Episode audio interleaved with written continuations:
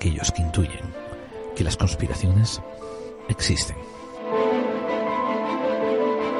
Hola, amigos y amigas, amigues, amiguetes de Clave 45. Eh, ¿Cómo están ustedes? Eh, yo soy vuestro compañero de viaje, Geraldine, y conmigo en el estudio de nuestra, nuestros estudios de la calle Skype está la otra mitad de Clave 45. Está David Santiso. Hola David, ¿cómo estás? Aquí estamos, Gerald, al pie del cañón una vez más.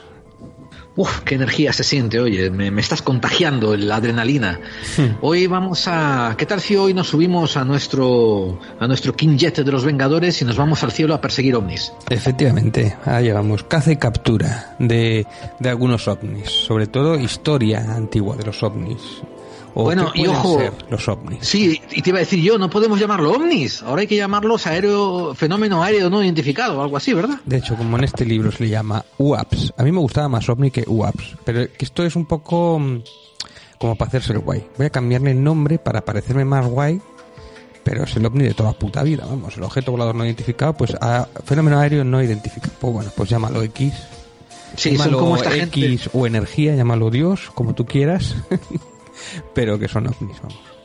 Es como esta gente que entra en estas crisis de identidades al llegar a los 30, ¿no? Y dice, me voy a vestir de moderno y abren la, camisa pechera y tal, pero los gallumbos siguen igual de viejos y rotos, ¿no? Por dentro. No, yo creo que es más por, por, el guay de profesionalizarse, como para decir que, de inventarse términos para decir lo mismo. Es, claro, tú que no lo entiendes, que eres profano, que le dirían a otro, no a ti, sino a otro. Pues que ahora es así, esto es lo correcto y tal. Es, va a ser, pues se discrepo, David, discrepo contigo. ¿eh? Esto ah, ocurre en el 2000, esto ocurre más o menos en el 2018, cuando empezaron a hacer esas ponencias delante del Congreso y, Luis Elizondo fue ahí y dijo que ya no eran ovnis. Él dijo que eran fenómenos aéreos no identificados, los WAPs, Unidentified Aerial Phenomenon. Bueno, pero ha hecho eh, muchas tonterías también Elizondo, o sea que tampoco hay que hacerle mucho caso. Que, bueno, pero lo que te vengo a decir es, es, que le hicieron caso. Ese es el problema. Que decir ovnis ha quedado un poco como esa palabra malsonante que tú si dices ovni, igual te miran mal, ¿no? Dice, ya está loco, está hablando de la bruja piruja. En, cambio, si dices WAP, dice, hostia, que, que sería ese término interesante, que al final es de lo mismo. O sea, te van a hablar de marcianitos o de fenómenos raros o de cosas así. Pero cambiarle el nombre cuando un nombre está quedando ya peyorativo, pues es un defecto humano.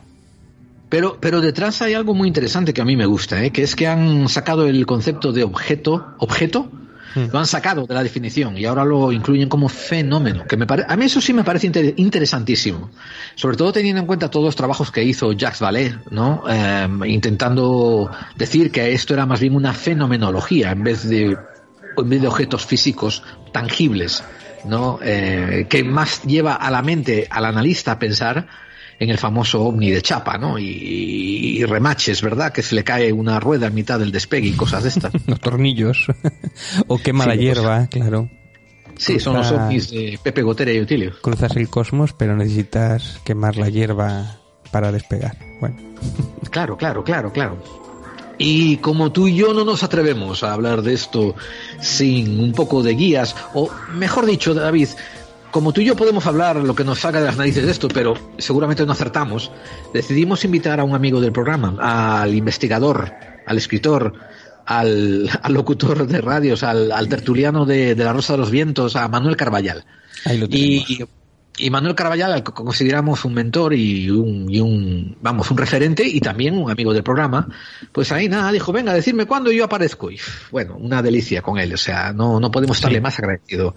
Así que lo invitamos, vino y vamos a tener una, una conversación, una tertulia, un intercambio de ideas largo, tendido que va a recorrer desde este término de WAPS a, a los conceptos de, de socio-ovnilogía, eh, la cultura pulp, ¿verdad? La cultura popular, eh, las tradiciones culturales, en fin, un montón de, detalles, ¿verdad? Que Manu va a repasar con nosotros. Y, de nazis, que vamos a hablar de nazis, y ya está diciendo otra vez, otra vez nazis, no, hombre, pero que sabemos hablar de ovnis nazis, que estos, para que no nos digan que nos repetimos mucho. Pues eso, eso. Para, aquí. Sí, para, porque parece ser, ¿no? Que como nos reíamos antes de que había apologistas de los nazis, no os metáis con los pobres fachos y tal. Pues sí, esta vez no nos metemos, esta vez hablamos de ellos, de, como dice ¿no? De los, de los no. ¿Verdad que somos equidistantes? A lo mejor también tenemos que hablar de los ovnis rusos. Efectivamente, uno, los, los, los ovnis comunistas. que no es lo mismo que los ovnis republicanos. Pero en vez de abducirte y llevarte, llegan y te dan derechos laborales, por ejemplo. Bien, amigos, a pesar de lo que me hace reír a mí, David, esto es un programa muy serio. Eh, y eso, y Manu Carballal, pues va a venir en unos breves instantes. Así que, David, vamos a extender la alfombra roja, vamos a sacar las cornetas, clarines y los, y los, los instrumentos de viento para que, para darle el reconocimiento que, que Manu Carballal se merece. Déjame hablar muy brevemente ¿no? sobre la biografía de Manu Carballal. Uh, pues es, brevemente va a ser difícil, pero adelante. Para quien no conozca a Manuel Carballal, eh, él se diplomó de teología en el Instituto Teológico de Santiago de Compostela y también de criminología. Eh, él es escritor, y ha colaborado en muchísimas revistas, muchísimos fanzines, es el que lleva el fanzine más antiguo sobre fenómenos eh, extraños que se titula, se llama El Ojo Crítico, pueden buscarlo en internet, escriban El Ojo Crítico Fanzine y suscríbanse y van a encontrar uno de los mejores fanzines del mundo de, este, de estos temas, ¿no? Estuvo en la radio. Y más veteranos. Definitivamente. Estuvo en la radio eh, con el programa Enigmas junto a Bruno Cardeñosa, estuvo también colaborador de Miguel Blanco en Espacio en Blanco, estuvo en el Espacio Dimensión de Onda Cero, eh, a ver qué más, en la televisión gallega tuvo el Mundo Misterioso, el programa Mundo Misterioso y los expedientes X españoles en Telecinco. Y, en fin, colabora también con muchos medios digitales y hoy en día lo pueden escuchar en La Rosa de los Vientos. Él estuvo también de consultante en las películas de Rodrigo Cortés, ¿no? De Luces Rojas. Que tenemos que traerle un día para hablar de eso, nada más. sí, sí, definitivamente. Y una de sus obras más, más famosas es, eh, una de tiene muchas obras, ¿eh? Que vamos a, referirnos brevemente. Las tengo aquí atrás, aquí atrás, mira, tengo casi todas, casi todas. Lo de Castaneda, que es otro día que tiene que tocar. Y después los, los archivos, los diarios de campo importantes. Los tengo ya todos. Los cuadernos de campo. Qué bueno, qué buena colección. Esta va a ser una inclinable, tío. Nueve. Y el primero es más finito y según vas avanzando van engordando. Y el último, el de las brujas, es bastante bien gordo, que es fascinante el de las brujas. Sí, sí, sí, sí, sí, sí, sí. O sea, Cuadernos de Campo eh, son sus últimas obras, por favor buscarlas, nosotros ponemos una cuña eh, de, Miguel, de Manuel Carballal cada vez que podemos, pero tiene libros a, a, masa, ¿no? Los peligros del ocultismo, suicidios colectivos, expedientes secretos del CESIN, ovnis y pilotos, los peligros del esoterismo, secuestrados por los ovnis, etcétera, etcétera, etcétera. Recomendados, recomendados todos, y La vida secreta de Carlos Castañeda es genial. Y eso, y los cuadernos de campo son los últimos que él tiene disponibles. Así que sin más preámbulo, David, vamos a dar paso al invitado y nos vamos a callar. Recordad, amigos, que después tenéis los segmentos habituales. Vamos a hablar brevemente de lo aquí comentado, hacer algunas noticias de actualidad y leer y leer comentarios de los oyentes. Perfecto, adelante, Gerald. Vamos, David. Emitimos 24 horas del misterio, 365 días al año para todo el mundo. Esto es Edenex, la radio del misterio. Síguenos desde www.edenex.es.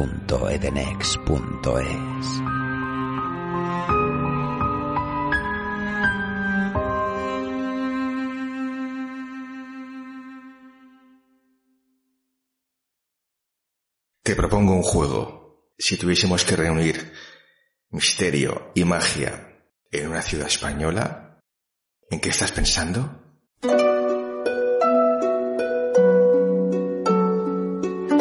Toledo. Hmm. Universo oculto. Te trae el 16 y 17 de septiembre en el Castillo de San Servando, en Toledo. El primer congreso de Toledo, ciudad mágica. Un evento irrepetible para los amantes del misterio donde se van a reunir Pedro Amorós, Luis Silva, José Ignacio Carmona, Fernando Ruiz de la Puerta, Milik Diori, Gonzalo Rodríguez, Daniel Gómez, Antonio Lázaro, Luis Débora, Jesús Callejo y con la emisión del programa Espacio en Blanco con Miguel Blanco.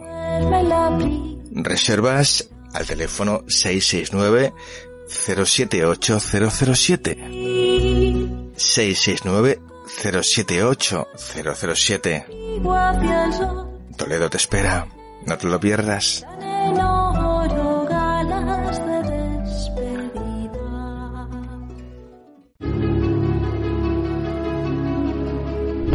¿Estás cansado de que en tus reuniones de magufos salgan siempre referenciados los libros de caballo de Troya y no te apetezca leerte esos ocho truños insufribles? No te preocupes, David Santiso tiene la solución. Acaba de publicar bajo el sello de Guante Blanco Caballo de Cartón, un libro que parodia al libro que a su vez copió al libro de Urantia.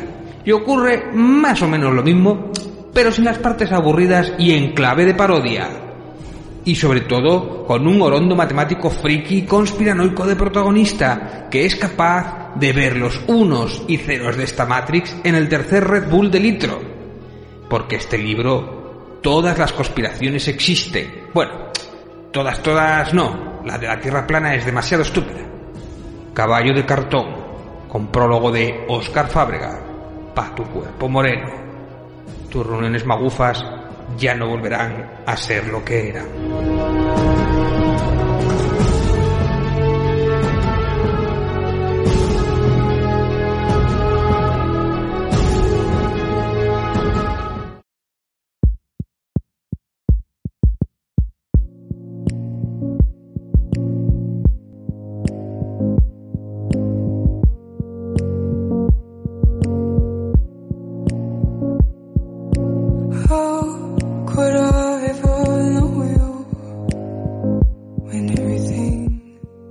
Pues ahí estamos en, otra ocasión especial, otra ocasión casi monumental, donde uno de los eh, más apreciados investigadores que hoy en día tiene ufología o la guapología viene a visitarnos porque, vamos, es una persona no solamente que mm, comparte conocimiento, sino que además es tremendamente accesible.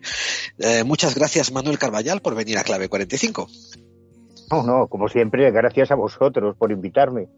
Eh, teníamos un chiste fuera de micrófono que lo comentaré aquí también en micrófono, que era que si por David y por mí fuera, nosotros te hacíamos un canal de podcast llamado el canal de Mano. Porque yo, son los programas que más disfruto. Cada vez que viene Manu Carballal, yo, yo lo disfruto como un enano, la verdad. Y esto supongo que lo oyes de mucha gente, ¿verdad, Manuel? No, eso se lo diréis a todas. Vamos, que... Venga, venga, venga, que yo también te escucho por ahí, por el Centinela del Misterio, y te escucho por otros lados, y bueno, tú siempre caes bien en todos lados, ¿eh? Claro, por eso tengo el club de Jamaus que tengo, porque caigo bien en todos lados, efectivamente. Eso también lo estábamos comentando antes, a micro cerrado. Sí, bueno, estábamos diciendo que eso, que a Manuel de repente... ¿Dónde entraste? ¿Fue en, en YouTube o fue en Facebook que te salieron como 17 seguidores fanáticos? Sí, yo, yo creo que debería haberme dedicado a la psiquiatría y tendría la consulta petada de eso que, que David llama jamaus, que a mí me parece una expresión preciosa, me parece pura poesía, y que es la pura realidad. No, no se suele hablar de esto porque nos incomoda, pero un día sería bueno hablar de la cantidad de personas con trastornos mentales que acaban en el mundo del misterio. Bueno, pero a ti estos que te salieron nuevos, ¿de dónde te salieron? ¿En qué red social? Me refiero, ¿fue en YouTube? ¿Fue por Facebook o por otros lados? O sea, en todas. Espérate porque estaba haciendo una recopilación y la tengo por aquí. Y en, en, Facebook, por supuesto, en los comentarios de la página del Ojo Crítico, por ejemplo, en Twitter. En Twitter además me, me banearon hace poco porque se me ocurrió responderle a uno y nos pusimos a, a competir a ver quién era más chulo y más mal. Y, claro, siempre gano yo, lógicamente y no por todos lados, en, los comentarios de la página web, pero además, claro, yo antes entendía por qué la gente me ponía a parir. Y además lo, lo, lo asumía, porque si yo escribo un libro sobre Castaneda crítico, pues es normal que los seguidores de Castaneda me pongan fino, lo entiendo. Que me pongan fino los seguidores de Humo, que son para mí los más irracionales. Perfecto. Que me pongan verde los seguidores de Angermain, de Andrés Ballesteros, de Ricardo Schiaretti. Bueno, la lista es bastante larga Pero ha llegado un punto, y yo creo que es por la política del rumor, del cotilleo, del corre del yo sé una cosa que tú no sabes, que se da mucho en los círculos de en los congresos y demás. Ah, pues yo sé una cosa de Benítez, ah, pues yo sé una cosa de Carballal. Entonces, esos rumores, esos cotilleos, y ahora sobre todo en las redes sociales, van creciendo, creciendo y creciendo, y lo que en principio era que habías atropellado a un perro yendo a una investigación, al final se convierte en que eres un asesino en serie y que vas matando gente por ahí. No es coña, ¿eh? esto lo digo en serio. Y, vamos, si os leo eh, los últimos, de los últimos días, ¿eh? de los últimos días, me voy a dedicar a copiar todos tus libros, os juro por Dios que estoy leyendo literalmente, y los voy a compartir con todo el mundo. Eres un chuli de maricas, plagiador y frauduloso, farsante. Castañeda es un falso, pero usted es un criminal. Este es de Facebook. Ya te gustaría llegarle a Iker Jiménez a la suela del zapato. Tus libros que los lean tus lectores, entre los que yo no me encuentro ni me encontraré. Este es de Twitter. Eh, este tipo, refiriéndose a mí, es un tío impresentable, un tipo lleno de vanidad, un ego narcisista enfermo que dice investigar y destruir las sectas, pero no ha investigado nada. Eh, estoy casado con una tía medio mora que se llama R, a la que tengo encerrada en casa. Soy de como en realidad soy. Soy un machista lleno de complejos que va de progre por la vida, que se quedó varado en el pasado, sin ideas y que no investiga. Tócate los cojones. Bueno, o sea, es que puedo estar horas leyendo, ¿eh? Eh Carvallal lo ha vuelto a hacer, parece endiosado intelectualmente, eh, escribe un libro, se mete con, con Laura Falcó y con Josep Guijarro, eh, porque el testigo de un caso ha reconocido que mintió. Pues claro, tío, se ha reconocido que mintió para que coño sacarse el caso, no sé. Bueno, en fin. Eh, es que Dios lo que tengo aquí, es Y esto es de los porque he estado una temporada sin, sin acceder a redes y cuando he entrado he flipado lo que me estaba esperando. Pero yo esto, esto yo, yo esto a mí me pasa como cuando en nuestro foro se leen lágrimas de facha, yo me alegro, que decir, por eso es que hemos hecho el trabajo bien. Yo no sé si es que si te vienen todos estos jamaos, es sintomático de que tú has hecho un buen trabajo porque le ha dolido a gente. Mira, ayer subo un vídeo y a los cinco minutos aparece tu amigo David, el policía nacional. Ese tío es policía nacional. Que te den por culo, chino. Tú eres parte responsable, hijo de puta del CNI. Y el chico un chino del Pichichín con tu colaboración es que yo es que como no entiendo de qué hablan, claro, a esto no les puedo contestar porque es que no sé de qué cojones me están este, hablando. ese, era de YouTube, ¿verdad? Que, te había hecho toda una serie de vídeos. Ese en el programa, contigo, sí. En el programa que hicimos con Manu Carballal, y yo lo subí a YouTube y tal, él me contestó en YouTube, me puso unos enlaces y entonces a partir de ahí le empecé a seguir, que le seguía yo y él subía unos vídeos, los, los borraba, los volvía a subir, los mantenía un día o dos y, hablaba unas cosas que yo, yo me quedé flipando. Y de hecho le hice un, pequeño vídeo yo eh, contándolo en, en, YouTube, en Pites de Grau y tal. Y le pregunté por Manu Carvallal y, y es un jamao, pero o sea... Y habla del, habla del Chin Kung o algo así, ¿verdad? Sí, sí, de las dotes no, por Dios, te doy mi palabra que no sé ni qué coño es eso. Y este tío, cada vez que yo subo un vídeo al canal de, del Ojo Crítico de YouTube, Da igual que sea un programa de Jiménez del Oso, que sea una conferencia de Germán de Arbumosa, que sea un, un tráiler de un libro nuevo, da igual. De repente tengo 10, 20, 30 o 40 comentarios de este tío. Comentarios contándome cosas que no entiendo, porque además yo creo que está un poco mamado cuando se pone a escribir y no te crea bien. O eso, o habla en humita. Bueno, te aparte, en el vídeo, en los vídeos que él cree, que él pone y publica, él se le ve que es una persona que tiene problemas, que tiene, que tiene algún trastorno, que tiene de esto de eh, que es paranoias o cosas así, se le ve que tiene, tiene un problema. Entonces yo por eso tampoco incidí ni, ni me recreé en el personaje, pero sí. No, no, David, es que no es ninguna coña, ¿eh? Este tío es funcionario del Cuerpo Nacional de Policía. Pero o sea, que tiene ¿no? O, No lo sé, yo tengo su número de placa, porque me lo ha dado su número de placa y es real. O sea, este tío es funcionario de la Policía Nacional. Y este tío, hace no mucho, se plantó en el gimnasio de un colega mío en Santiago de Compostela, que el pobre chaval, el pobre Carlos, va a abrir el gimnasio y se encuentra ya un colgado diciendo, ¿dónde está Carvallal? ¿Dónde lo tienes escondido? Claro, y, el pobre chaval me llama... está debajo de la lona.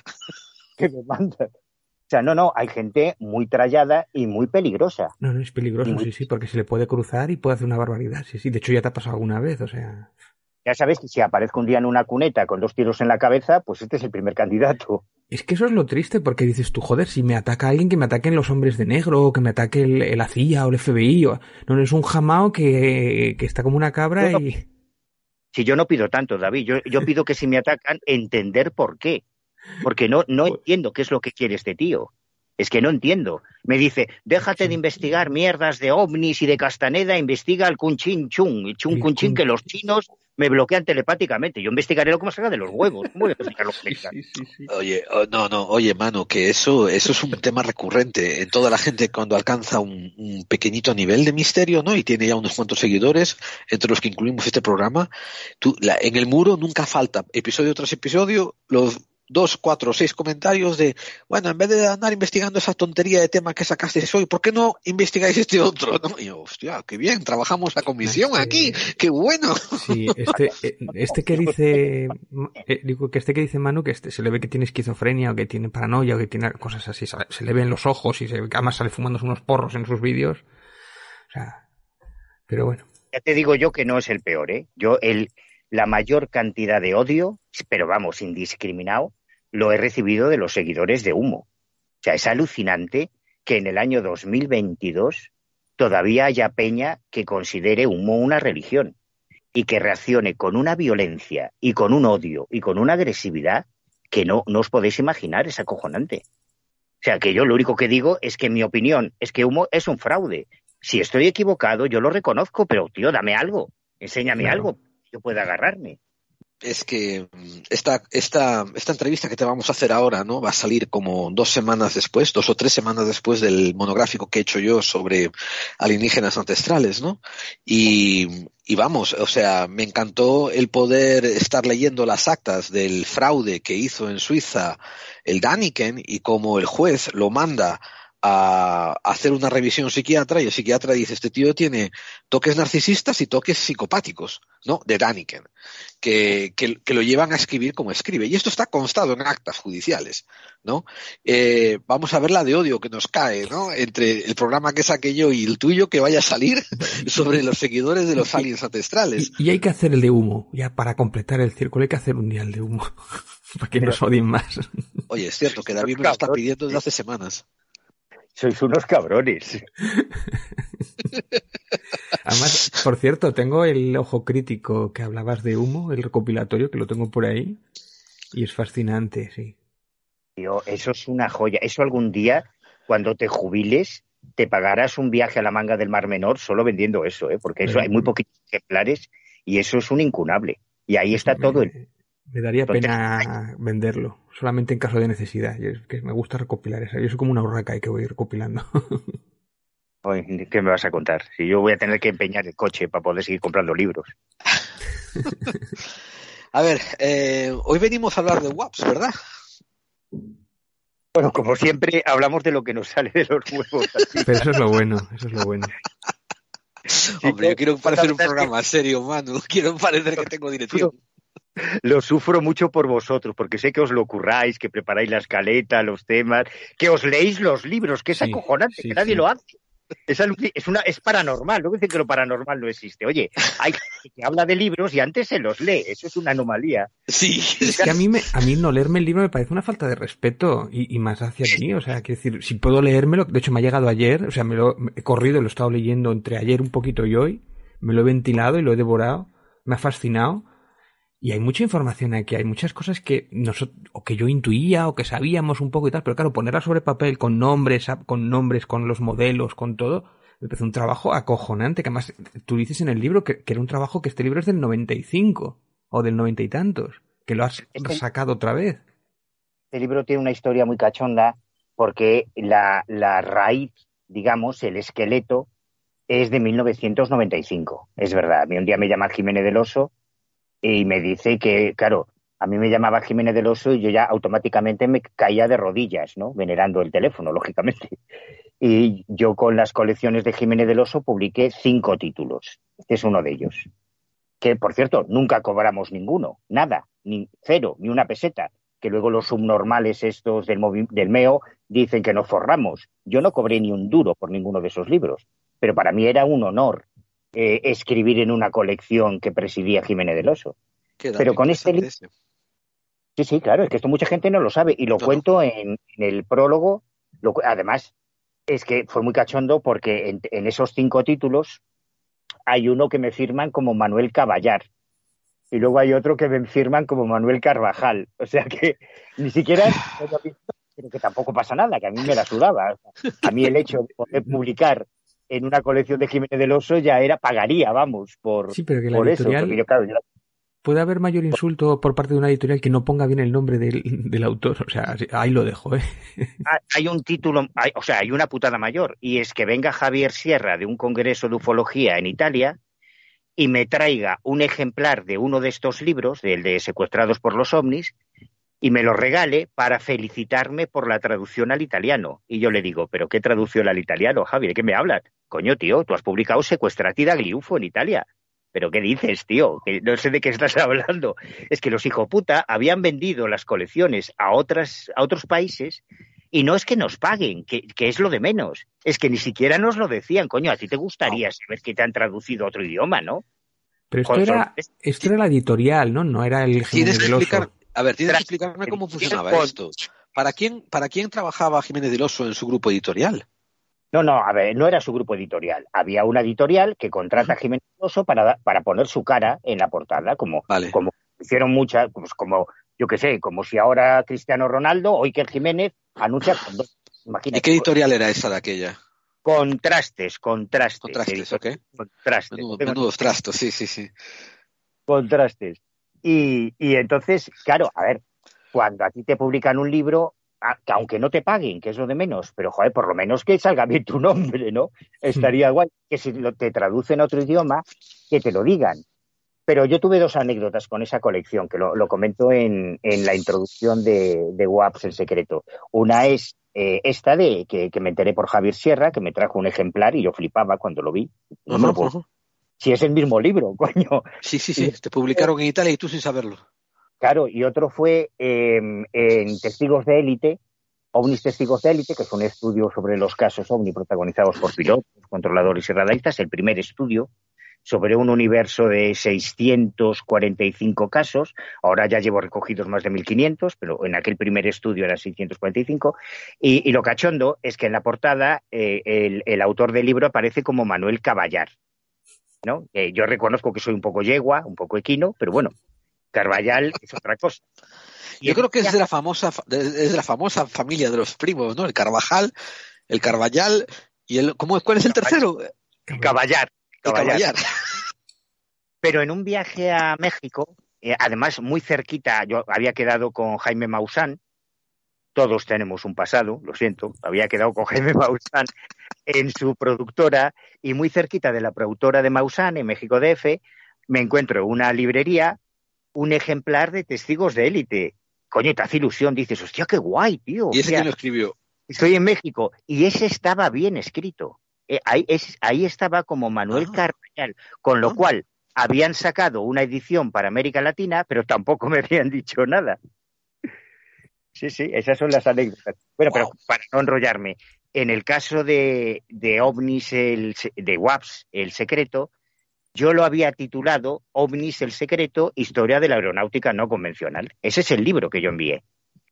Y cuando al cabo de unos meses ya me avisan, oye, que ya sale tu libro, porque esto era una colección muy, creo que era la nueva biblioteca de temas ocultos o algo así. Cuando yo me voy a mi kiosco de confianza en Betanzos, en La Coruña, para comprar, bueno, los compré todos, ¿no? Pero me tocaba a mí, salía el mío, veo el libro veo que está firmado por mí, pero en vez de titularse OVNIS el secreto, se titula OVNIS y pilotos. Y digo, ah. pero qué mierda es esta, si no hay ni un puto caso de pilotos, ¿por qué los llamamos pilotos?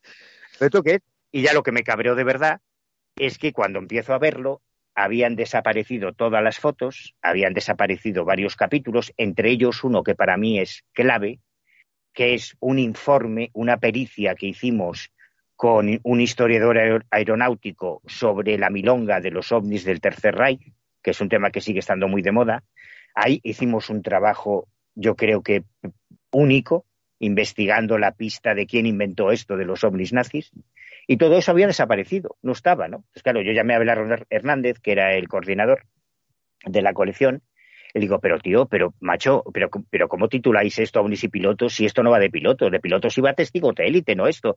No, joder, tienes que perdonar, es que fue Contrastes, la editorial, que a última hora cambió los ferros, no sé qué, pero ¿y todas las fotos?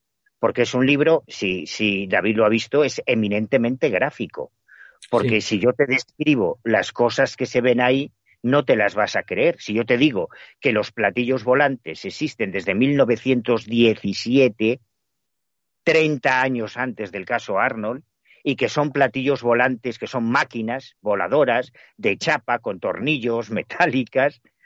Claro, si no lo ves dirás, bueno, ya se, ya se le fue al carvalho a la pinza. No, no, todo eso es real, está documentado.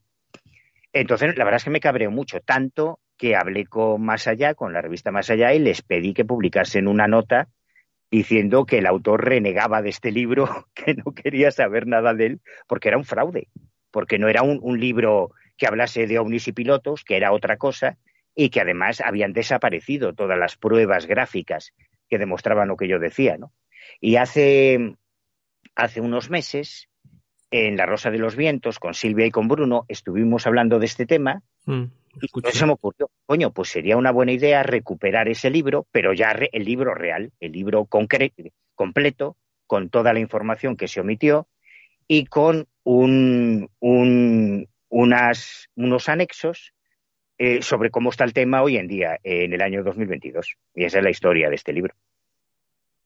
Fascinante. Em, te quiero hacer una pregunta. la conexión que tú hiciste de ovnis antes de, antes de Kenneth Arnold. De aquella, en los años 90, cuando, en el 95, cuando empezaste a, a, hilvanar este libro, ¿no? ¿A ti se te había ya ocurrido enlazarla con los famosos airships o todavía de aquella esto no era vigente y no tenía la conexión?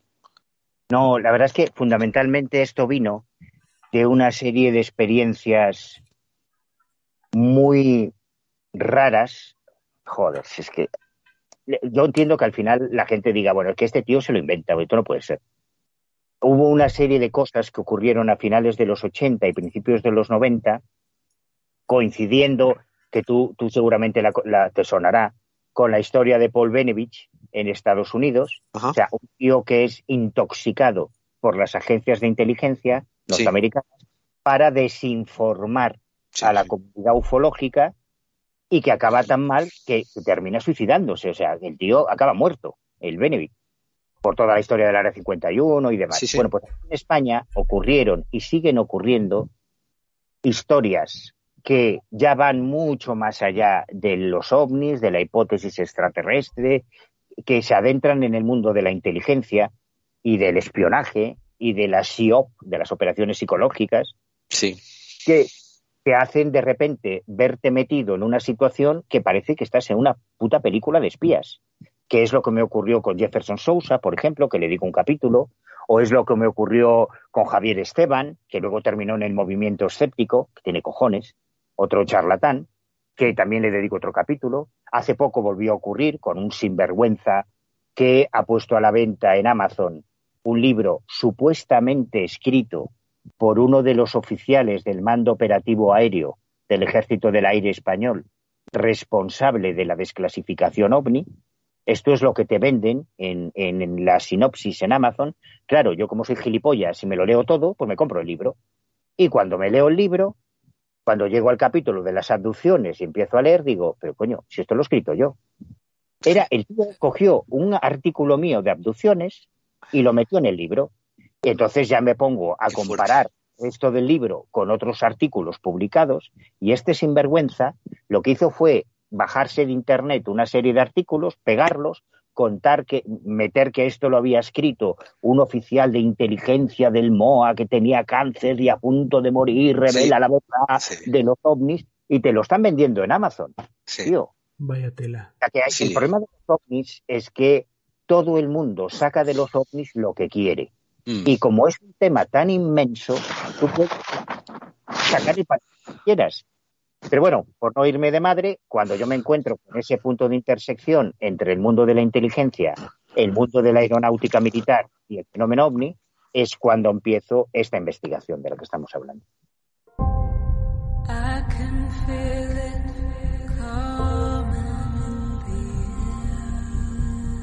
Si quieres analizar casos fortianos y extraños, no te conformes con leerlos recopilados por cualquier persona. ¿Por qué no eliges al autor que ha recorrido medio mundo buscando los casos y entrevistando a los testigos? Ya están disponibles los cuadernos de campo, una recopilación de las investigaciones, entrevistas y trabajos llevados a cabo por el investigador Manuel Carballal. En estos cuadernos de campo encontrarás volúmenes detallados que no solo cubren entrevistas, sino que hacen diagramas, muestran ilustraciones y abren temáticas desde el satanismo, encuentros cercanos con lo desconocido, ovnis y todos los temas de lo paranormal. Cuadernos de campo, disponibles a través de amazon.com, ebay.com y elojocrítico.info. Mis cuadernos de campo, por Manuel Carballal. Porque si quieres investigar sobre lo desconocido, no desperdicies el trabajo de campo que ya han hecho otros antes que tú.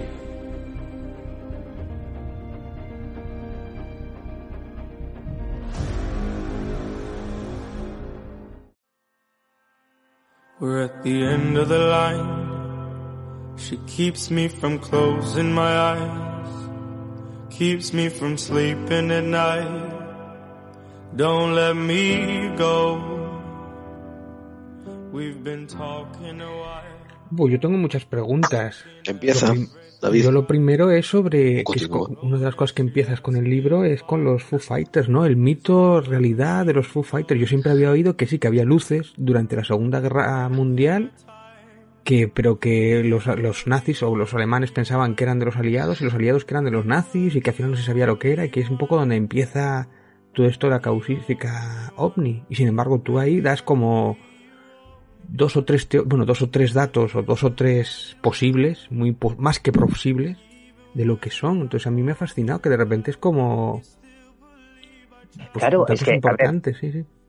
hay, hay, hay dos formas de investigar supongo no sé. Tú puedes quedarte con el relato del testigo o puedes intentar descubrir qué es lo que hay detrás del relato del testigo entonces, yo cuando me encuentro con el tema de, los ovnis en la Segunda Guerra Mundial, que además es un tema que ahora he retomado con mucha más intensidad porque he descubierto que el inventor de los ovnis fue un voluntario de la División Azul español en la Segunda Guerra Mundial. Este fue el tío que inventó la ufología, probablemente a nivel mundial.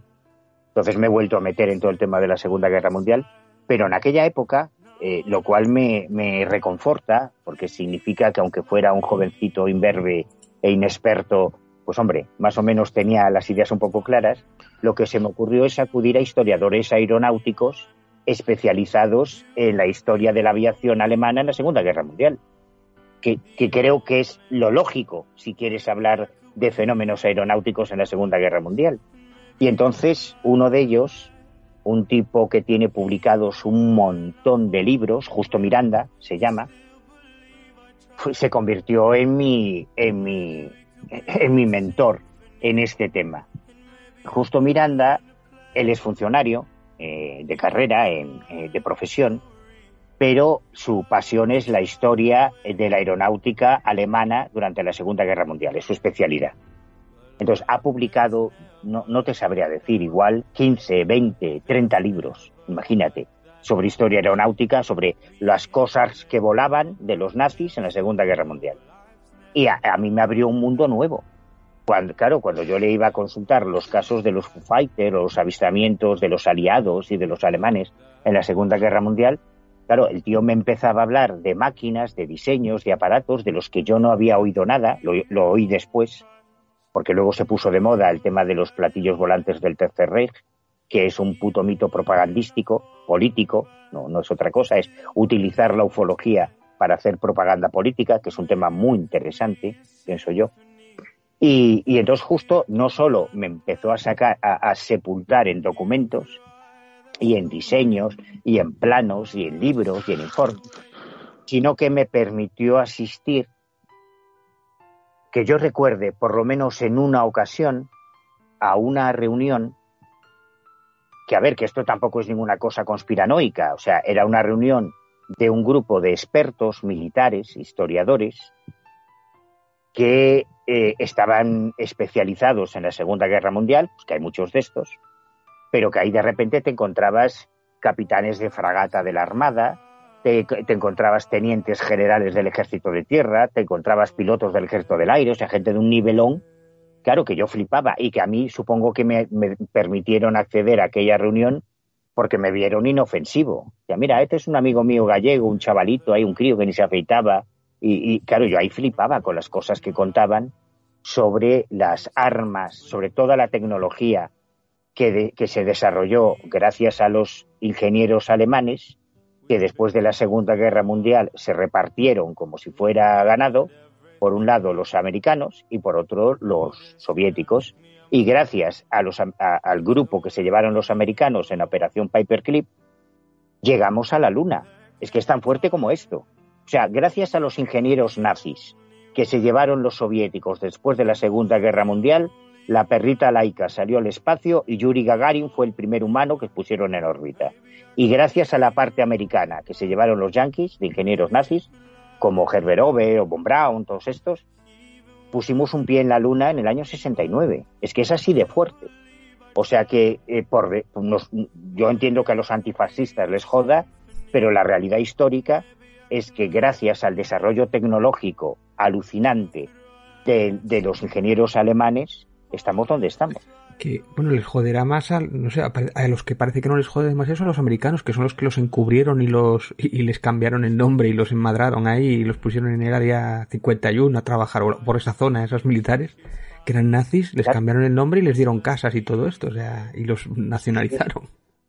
A ver, los, los estadounidenses tenían una historia muy rica de que cada vez que en Europa Hitler estaba armando la de San Benito, en Estados Unidos eran todos apologistas y admiradores y coño, están las famosas fotos de 1936 creo que es que en el Madison Square Garden hicieron un, un meeting nazi americano. o sea que, que ya antes de, ya antes de la guerra los, los, americanos tenían una relación muy ambivalente de amor y más amor con, con, el nazismo alemán. O sea que hay mucho filo nazi encubierto en Estados Unidos, lo hubo desde el principio.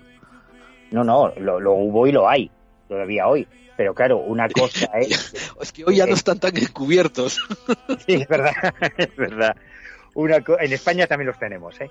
Una cosa es que eh, tú sientas empatía por una doctrina política o por un líder político, como era Hitler, y otra cosa es que después de los juicios de Nuremberg, después de que se descubriese todo el pastel del holocausto, de las cámaras de gas, los campos de concentración, tú le tengas que decir a tu país, no, no, pero si nos hemos traído a los mejores cerebros, que son buenos chicos, ¿eh? Estos no son de los que gaseaban, son buena gente y nos van a ayudar a ganarle a los rusos en la carrera espacial.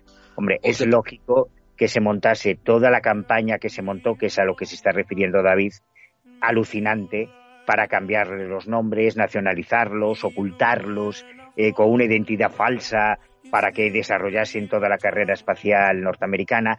Y eso es una vergüenza, pero porque sabemos lo que hicieron los americanos. Lo que no sabemos es lo que ocurrió en Rusia con estos tipos, que probablemente fue muy parecido. Pero eh, eh, yo creo que parte de toda esta conspiración, precisamente para encubrir a esta gente, porque eran científicos de primerísimo nivel, el caso Roswell está directamente empapado. Es, como causa-efecto. E, ese encubrimiento de ese posible ovni que cayó en Roswell, yo creo que forma parte de toda esta entramada. No sé si estás de acuerdo. no, no, no, yo creo que no.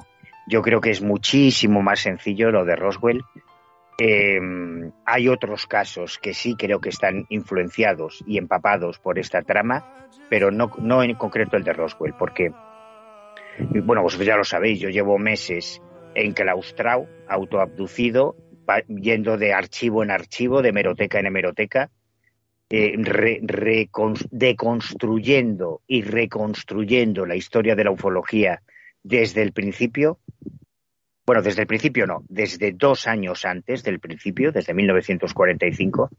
Entonces, eh, cuando tú te vas a la hemeroteca, y yo creo que es un ejercicio muy sano, eh, de vez en cuando repasar nuestra historia, de dónde venimos y por qué estamos aquí, Si tú ahora te pones a revisar los periódicos, no un recorte de prensa que encuentres en Google descontextualizado, no, no.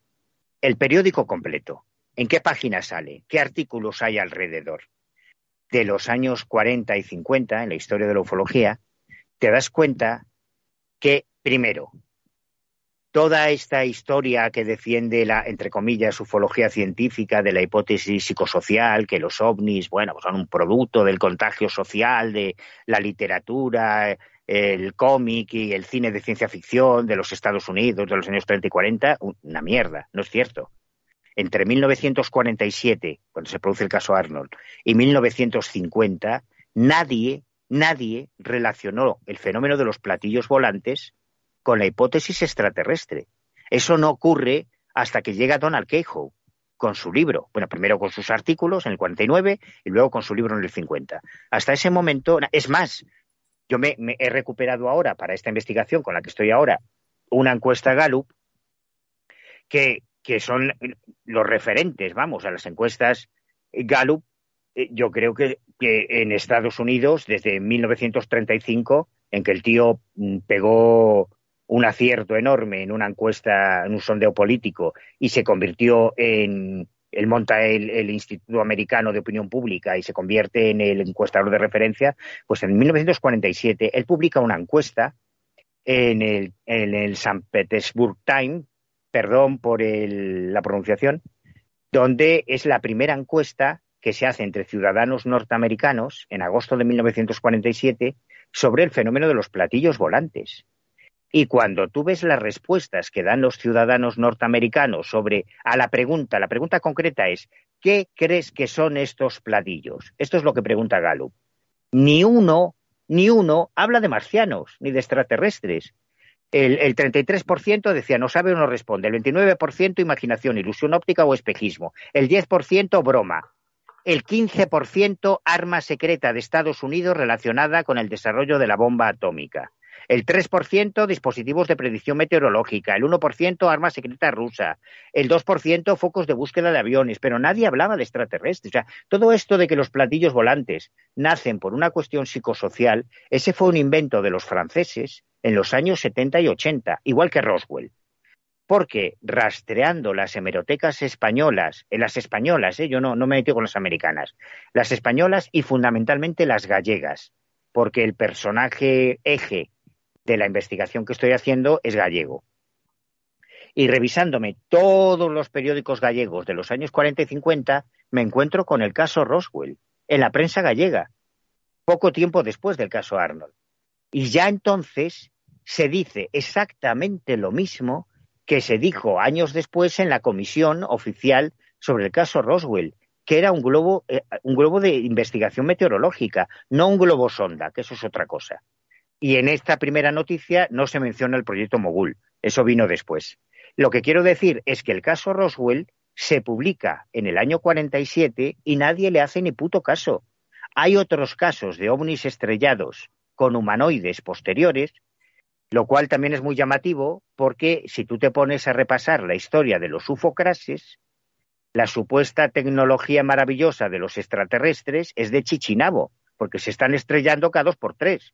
Que si se estrellan en Aste, que si Corona, que si Roswell, que si en Rusia, que si en Sudáfrica, en España hemos tenido un huevo de casos de ovnis estrellados. O sea, que esta tecnología maravillosa, pues no sé, lo que quiero decir es que el caso Roswell existe, es real, se publica efectivamente en el año 47 porque en el año 47 había una serie de agencias de prensa, no existía la agencia EFE, pero por ejemplo existía la agencia Cifra, que se nutría de las noticias que se publicaban en Estados Unidos. Y como en Estados Unidos, como todos sabemos, se publicó la noticia del, estrellamiento en Roswell, esa noticia se tradujo y se publicó en toda la prensa española, pero sin darle la menor importancia. Se ha estrellado uno de esos platillos volantes de los que todo el mundo habla en Roswell, en una granja de un granjero y tal, y se trata de un globo de investigación meteorológica.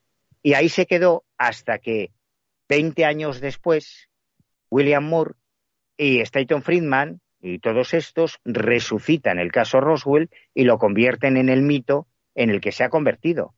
Pero en su origen nadie le prestó atención. pero lo... que tú estás diciendo, Manu, no tiene... O sea, lo que tú estás diciendo eh, se puede interpretar de que tú eh, estás inclinado a pensar que no había contaminación social haciendo la correlación entre platillos volantes y alienígenas antes del caso Roswell? En los primeros tres años del fenómeno de los platillos volantes, yo apostaría que no. Y después también, porque en 1952 en los Países Bajos se publicó una encuesta muy parecida a la de Gallup y, los resultados eran los mismos. Nadie relacionaba los platillos volantes con la hipótesis extraterrestre, que es lo lógico. pero, pero, o sea, ¿qué hago yo con la documentación que tengo de todas estas revistas pulp donde, donde en 1935 y 1940 están hablando de, Flash Gordon atacando, eh, repeliendo los platillos volantes que vienen del planeta Mongo, eh, la, cuando, cuando Orson Welles pone la guerra de los mundos en sentido radiofónico, ¿no? Y el pequeño pánico que crea a través del Mercury Theater. Esto ocurre también en el 38, es casi sí, Sí, pues te lo resumo en tres palabras. Sesgo del superviviente. En tres palabras te lo, te lo resumo. Es decir, cuando los franceses se les ocurre esto de la hipótesis psicosocial, se van, como he hecho yo, a la hemeroteca y buscan toda la literatura de ciencia ficción americana de los años 30, 40 y 50. Y ahí encuentran algunas, muchas, pero claro, es que hay miles de ilustraciones, y encuentran ilustraciones en que aparecen naves extraterrestres con forma de disco o con forma de esfera. Claro, el 90% eran cohetes, que es lo normal, pero eso se, eso se deja a un lado. Lo que nos interesa son los platillos. Entonces, de repente encuentran una ilustración en la que aparece un extraterrestre que es un enano cabezón. Claro, pero el 90% de las ilustraciones eran gigantes, eran tíos con cabeza de pulpo, o con tentáculos o con las cosas que imaginaban los autores. Pero eso no importa. Lo que nos interesa es el enano cabezón, que es lo que aparece después en la bibliografía ufológica. Entonces, eso para mí es un ejemplo de sesgo del superviviente, que es un fenómeno que está muy estudiado, que se produce en la Segunda Guerra Mundial, cuando se intentó estudiar qué fallaba en el fuselaje de los aviones que eran derribados en los combates aéreos. Claro, para analizar eh, los aviones que, habían sido derribados, lo único que tenían es los que habían sobrevivido. Y cuando un avión aterrizaba y descubrían que había impactos de bala pues en, el ala del timón de cola o, en la parte de la panza o en el tren de aterrizaje, se reforzaban esos, esos lugares y los mm. aviones seguían caído, seguían cayendo, porque claro, el problema estaba en los que no se recuperaban, que eran los que se habían estrellado, no en los que sobrevivían. Claro. Esto da lugar a un fenómeno sociológico o psicológico que se llama el sesgo del superviviente, que está. Cuando yo digo esto en La Rosa de los Vientos, se escojonan, ¿no? Porque lo saco mucho, pero que es muy frecuente en el mundo de lo paranormal.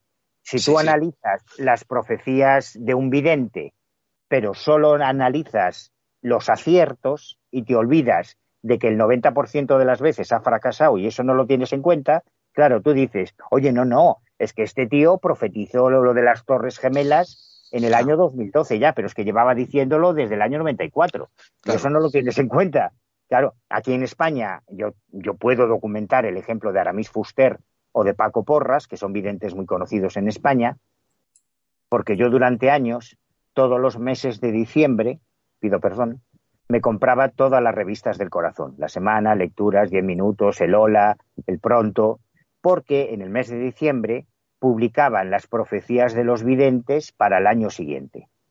Y todos los años, todos los años, Aramis Fuster decía, este año muere Fidel Castro.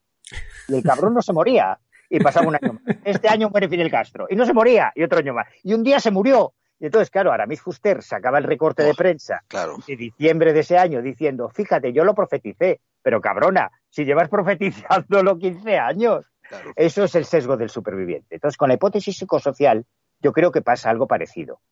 Que se ha seleccionado una serie de ilustraciones que encajan con esa teoría, pero hay dos problemas más con la hipótesis psicosocial. Uno, que basándote en esa misma hipótesis psicosocial, un, negacionista podría defender la teoría de que no aterrizamos en la Luna, de que, la, que, vosotros sabéis que es una de las teorías de la conspiración más, más viva, ¿no? más vigente, que todo ha sido un montaje de la NASA, que nunca llegamos a la Luna, porque ya Julio Verne, mucho antes, profetizó y escribió en un libro de ciencia ficción que serían tres tripulantes, donde aterrizarían. Bueno, porque aparezca en un libro de, Julio Verne antes significa que no hemos llegado a la Luna. Y tercer argumento. Hace un par de años, en, en varios estudios sociológicos que se hicieron en Francia, se evaluó, esto da mucha pena, el nivel intelectual de la juventud de la juventud del, siglo XXI, de nuestros millennials, ¿no? Sí. Aquí en España se han hecho varias encuestas y claro, te encuentras con universitarios, o sea, gente de carrera que está en la universidad y que no sabe quién fue Miguel Ángel Blanco. Que tú le preguntas qué, qué era ETA y se creen que es una marca de leche. Que tú le preguntas quién fue Franco y te dicen que fue un, un rey de la Edad Media. ¿Qué, quiero decir con esto? Que, y yo lo siento por los colegas franceses y bueno, y españoles, que defienden la hipótesis psicosocial, que en un cómic eh, pulp de Flash Gordon en Estados Unidos, escrito en inglés, en inglés en 1930 y tantos, aparezca un platillo volante, no justifica que un campesino gallego que no sabe leer ni escribir en 1948 te cuente que vio un platillo volante. Es que a mí no me vale. O sea, si con toda la tecnología y las redes sociales que tenemos hoy hay un montón de chavales que no saben quién fue Francisco Franco, ¿cómo me vas a convencer de que un cómic o una película que se estrenó en Estados Unidos en los años 30 es la que genera los casos rurales de platillos volantes en Galicia o en Burgos o en Pamplona en los años 40? es que no, no, no me parece convincente. Sí, sí, Oye, yo, yo recuerdo una, una escena de Regreso al Futuro precisamente cuando, cuando llega el, el coche, se estrella en un, en un almacén de estos de, de un, de, de uno de estos del campo, ¿no? Y que abre las puertas así a lo lado. Y entonces el, el, padre cree, el padre que está y el dueño de la granja cree que es una nave espacial porque el hijo le enseña precisamente el cómic, ¿no? Y se supone que están como en los años 60, que es un guiño. Pero sí, estoy de acuerdo contigo, claro, es complicado eso. Oye, una pregunta, Manu. A ver, porque en el libro hablas sobre todo el. Estás hablando de, de, de naves, ¿no? De, de platillos volantes desde, los, desde las Alemanias nazis. Pero ¿qué interés hay en que haya esos planetas, esos platillos volantes en vez del avión convencional? Simplemente porque así podían despegar eh, verticalmente, quiero decir, porque no le veo muy práctico, ¿no? Porque habla sobre todo de despegue y aterrizajes en vertical, deflectores de chorro, y sobre todo que eran bastante inestables, normal, ¿no? Por eso igual hay tantos ufocrashes, ¿no? Que se encuentra la gente y que es secreto de Estado. Es que, a ver, bueno, vosotros lo sabéis mejor que yo. La, ahora hay toda una generación de colegas a los que yo adoro y amo, y pero me peleo mucho con ellos, que cuestionan esta parte física, empírica, objetiva y tridimensional del fenómeno, que son los platillos volantes. Dicen que no, que esto de los platillos volantes no existió sí existió, existió, existe y existirá. Aeronaves discoidales o alas volantes o otro tipo de aviones raros que han generado casuística. Yo no comparto el entusiasmo de, mis colegas que, están todos ahí empalmados con el tema del Pentágono y el Capitolio, porque cuando te vas atrás y revisas la historia de este fenómeno, te das cuenta de que es cíclica. Ahí, ahí, ¿sí? Te das cuenta de que es cíclica, de que no, no, no, ha ocurrido ahora.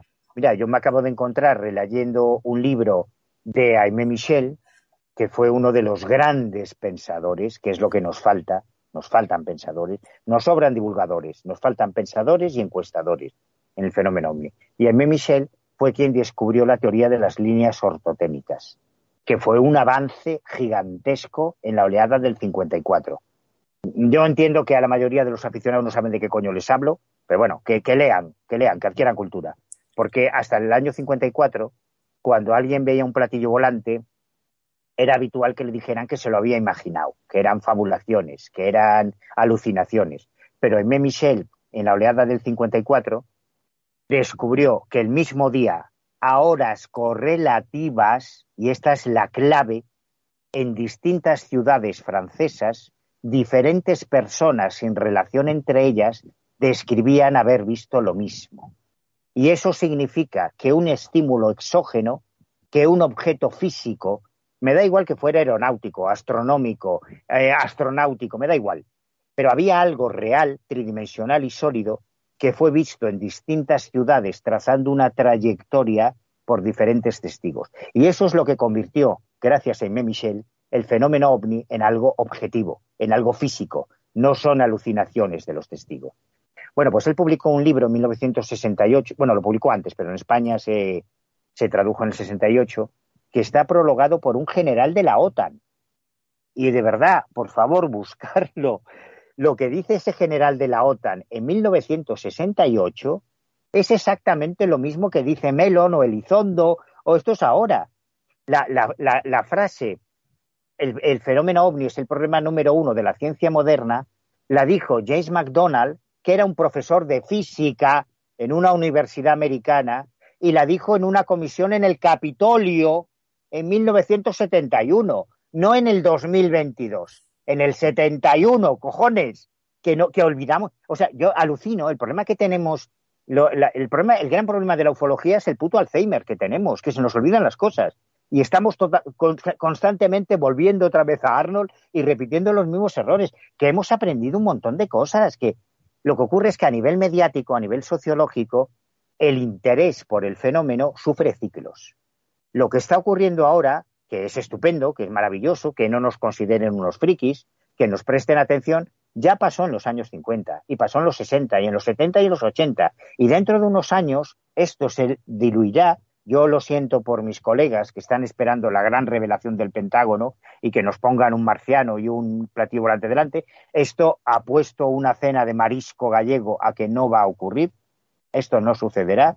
Se volverá a diluir, pasará el tema. Seguiremos quedando los que sabemos que esto sí es un tema serio y trascendente, pero la opinión pública se aburrirá y, llegarán otros intereses que colapsarán y lo mismo que ha ocurrido siempre deberíamos tener presente que eh, la historia de los platillos volantes es cíclica y que esto ya ha ocurrido en otras ocasiones.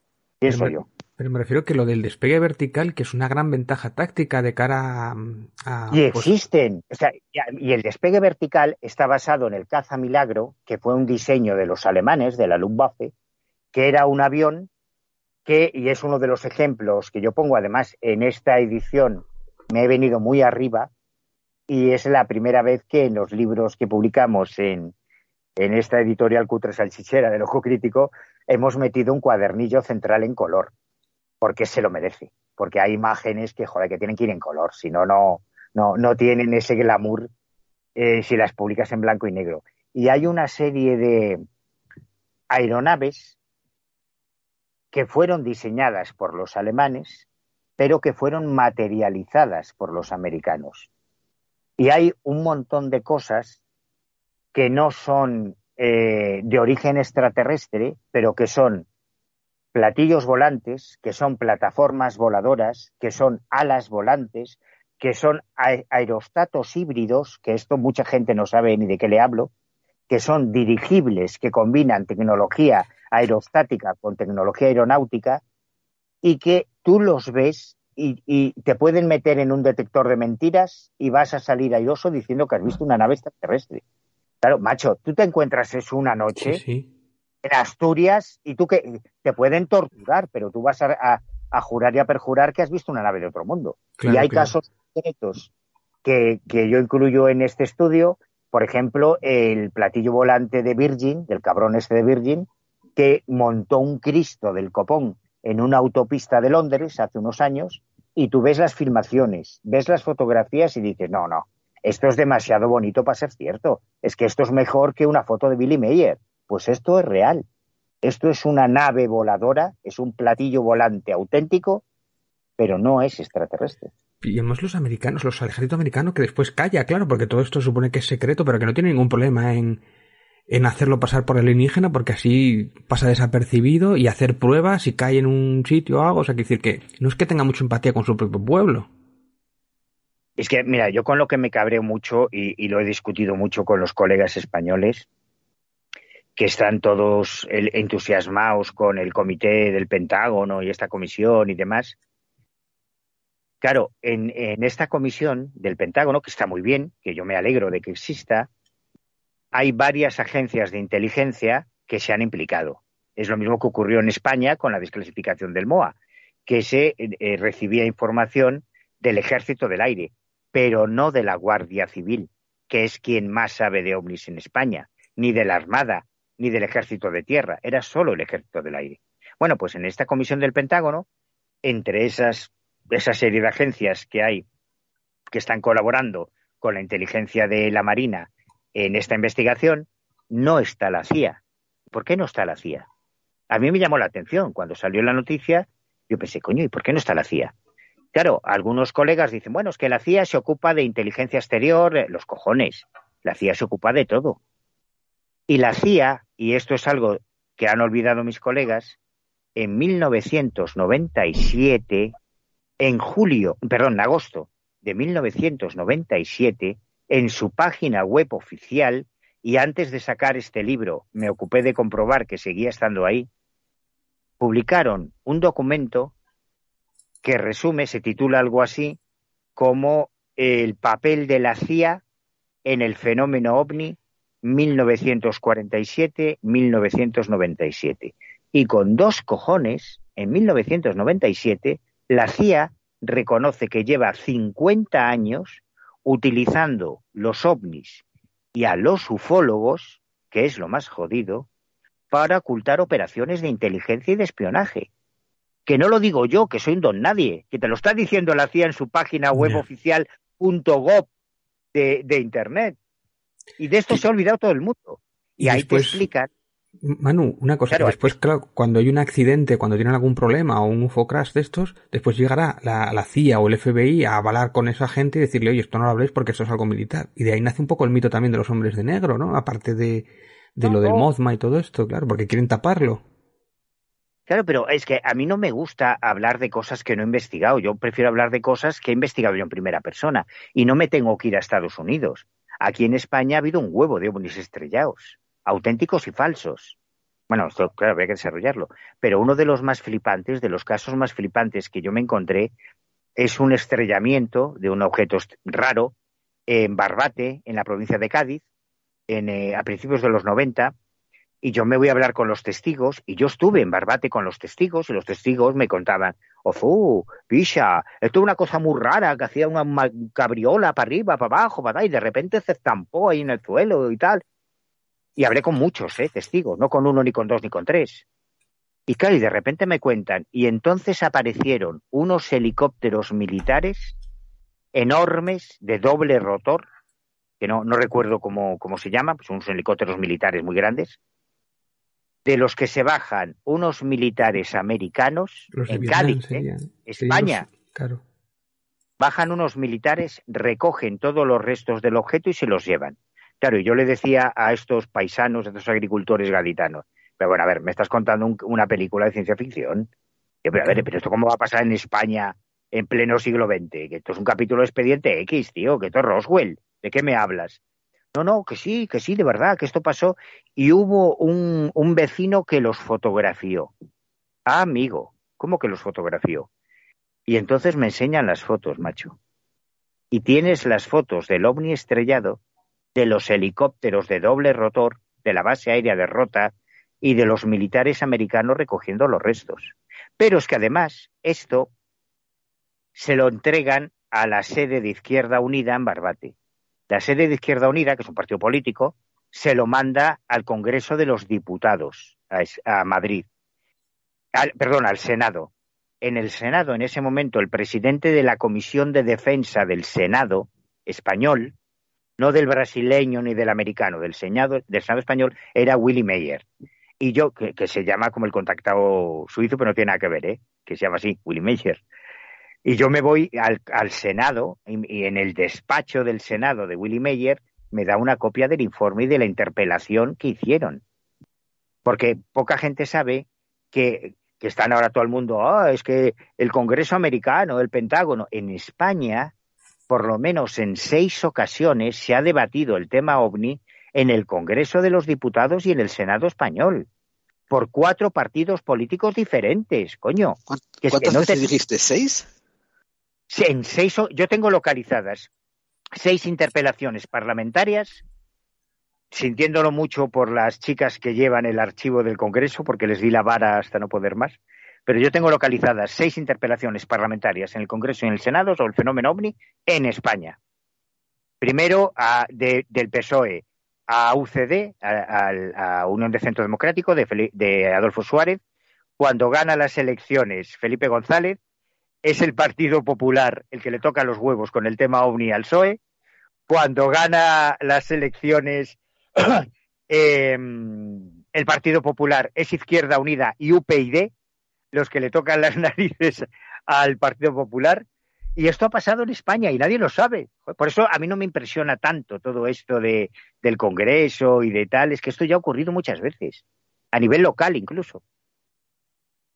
Oye, yo hay otro caso que no, no hablas en el libro, pero además que te toca relativamente cerca, porque es el de Ferrol, en el sesenta y tantos, en el sesenta y cinco, lo estoy poniendo en pantalla, en el 2 de abril de 1966. Hemos hablado alguna vez, yo lo saqué una vez en clave 45, de esto de las noticias, que llegan a sacar este ovni del mar, eh, pues una, un barco gallego. Que en Galicia otra cosa no, pero fenómenos ovni hemos tenido. Yo no te lo veo en la pantalla todavía. ¿No me lo ves ahora? Vaya. Eh, ¿Tú lo ves? Yo lo estoy viendo, sí. A ver, ahora ah, lo vuelvo a poner. Aquí. Bueno, es un ovni. Eh, hablamos de ello una vez en Clave 45, en, en el programa ayer que era que lo rescatan, bueno, era una nave que estaba con luces, tenía discoteca dentro, una amalgama de lucitas verdes, rojas y amarillas, o sea que no era discreto y que se acaba cayendo en, en, el mar, ¿no? Que yo a mí, esto me recuerda mucho a, los drones, ¿no? A mí si el dron se me cae en el mar, olvídate, ¿no? Pero esto en el año sesenta y tantos, el ovni de la Graña, o el ovni de Ferrol. Y, y, y, vienen los americanos, lo recogen a la base militar que llaman los españoles americanos, oye, que se os ha caído esto. O sea, em, y dice, oye, ¿y os lleváis también... ¿Os lleváis también lo de Palomares? No, eso otro día, nos lo llevamos, ese lo dejamos para otro día allí. ¿Qué, pasa con los americanos? ¿Que les gusta experimentar en tierras gallegas, en españolas, hacer allí experimentos? ¿O qué, qué, ocurre ahí? ¿O qué pasa? ¿Que no lo valoran tanto? No sé, ¿qué pasa ahí? ¿Qué pasa tanto fenómeno? los americanos son nuestro menor problema, créeme. Tenemos más problemas con los marroquíes, portugueses y franceses porque son nuestras fronteras naturales. Lo que ocurrió con los americanos es que durante mucho tiempo, y aquí ya abrimos otro melón más delicado, eh, la historia, ahora todo el mundo, sobre todo últimamente por la movida esta del Pegasus y tal, todo el mundo está familiarizado con el CNI, con el Centro Nacional de Inteligencia y con los, las, las directoras que duran tan poco tiempo, ¿no? que se han vuelto muy mediáticas. Antes del CNI estaba el CSIT, el Centro Superior de Información de la Defensa. Antes del CSIC estaba el SECET, el Servicio Central de Documentación de la Presidencia. Y antes había una prehistoria de nuestros servicios secretos, como el Círculo 30, como la tercera, creo que era segunda o tercera sección de la Guardia Civil de Información, bueno. Y durante muchísimos años, los espías españoles, los servicios de inteligencia españoles, estuvieron tutelados y controlados por los americanos, por la CIA. Hasta tal punto que la CIA, los americanos, muy generosos ellos, le decían a los servicios secretos de Carrero Blanco y de Franco, oye, que no, que no os preocupéis, hombre, que vosotros sois buena gente y tal, que os pagamos nosotros eh, el local para montar ahí la sede del servicio secreto. Oye, que necesitáis micrófonos, para espiar, ¿no? Os los damos nosotros y tal. Que necesitáis. Claro, con lo cual toda la información de la inteligencia española pues iba a Estados Unidos, ¿no? Hubo una, una gran tutela hasta que pasamos de los americanos a los israelíes. Y entonces ya eran los israelíes los que se ocupaban de controlarlo todo. Con lo cual, durante muchos años, España, y en la historia de los ovnis tenemos ejemplos muy sangrantes, España fue un laboratorio de la inteligencia norteamericana a muchos niveles. Ese que has mencionado es un buen ejemplo, porque ese, claro, ahí tenemos un problema, porque hay dos fuentes diferentes en este hipotético caso. Por un lado, tenemos los hechos empíricos y objetivos, que son uno de los primeros expedientes OVNI, desclasificados por el MOA. Sí. Pero luego, los investigadores localizamos a exfuncionarios y exmilitares destinados en esa misma base aérea de Ferrol que nos contaron lo que, en teoría, suponiendo que se trate del mismo incidente, no aparece reflejado en el informe oficial desclasificado que cualquier ciudadano español o de cualquier otro país puede consultar en la biblioteca del Ejército del Aire, en la biblioteca histórica del Ejército del Aire. Y lo que nos cuentan es que lo que encontraron los pescadores después de ese avistamiento era un objeto fusiforme, alargado, con una placa que ponía NASA, no de las NASAs de pesca gallega, sino NASA de la Agencia Espacial Americana. Que eso se llevó a una base subterránea en Ferrol. El relato también es una película de Expediente X, es alucinante. Nos cuentan que con toda discreción, con toda confidencialidad, se metió en unos túneles subterráneos que tenía esta base en Ferrol, que cuando vieron que era algo americano, llamaron a nuestros amigos, los yanquis, de la base de Rota y de Morón para decirles, oye, que se os ha caído, como bien ha dicho David, algo raro aquí, mandaron un camión desde Andalucía hasta Galicia para recogerlo y se lo llevaron y ya no supimos nada más. Pero esto no es la única vez que pasó.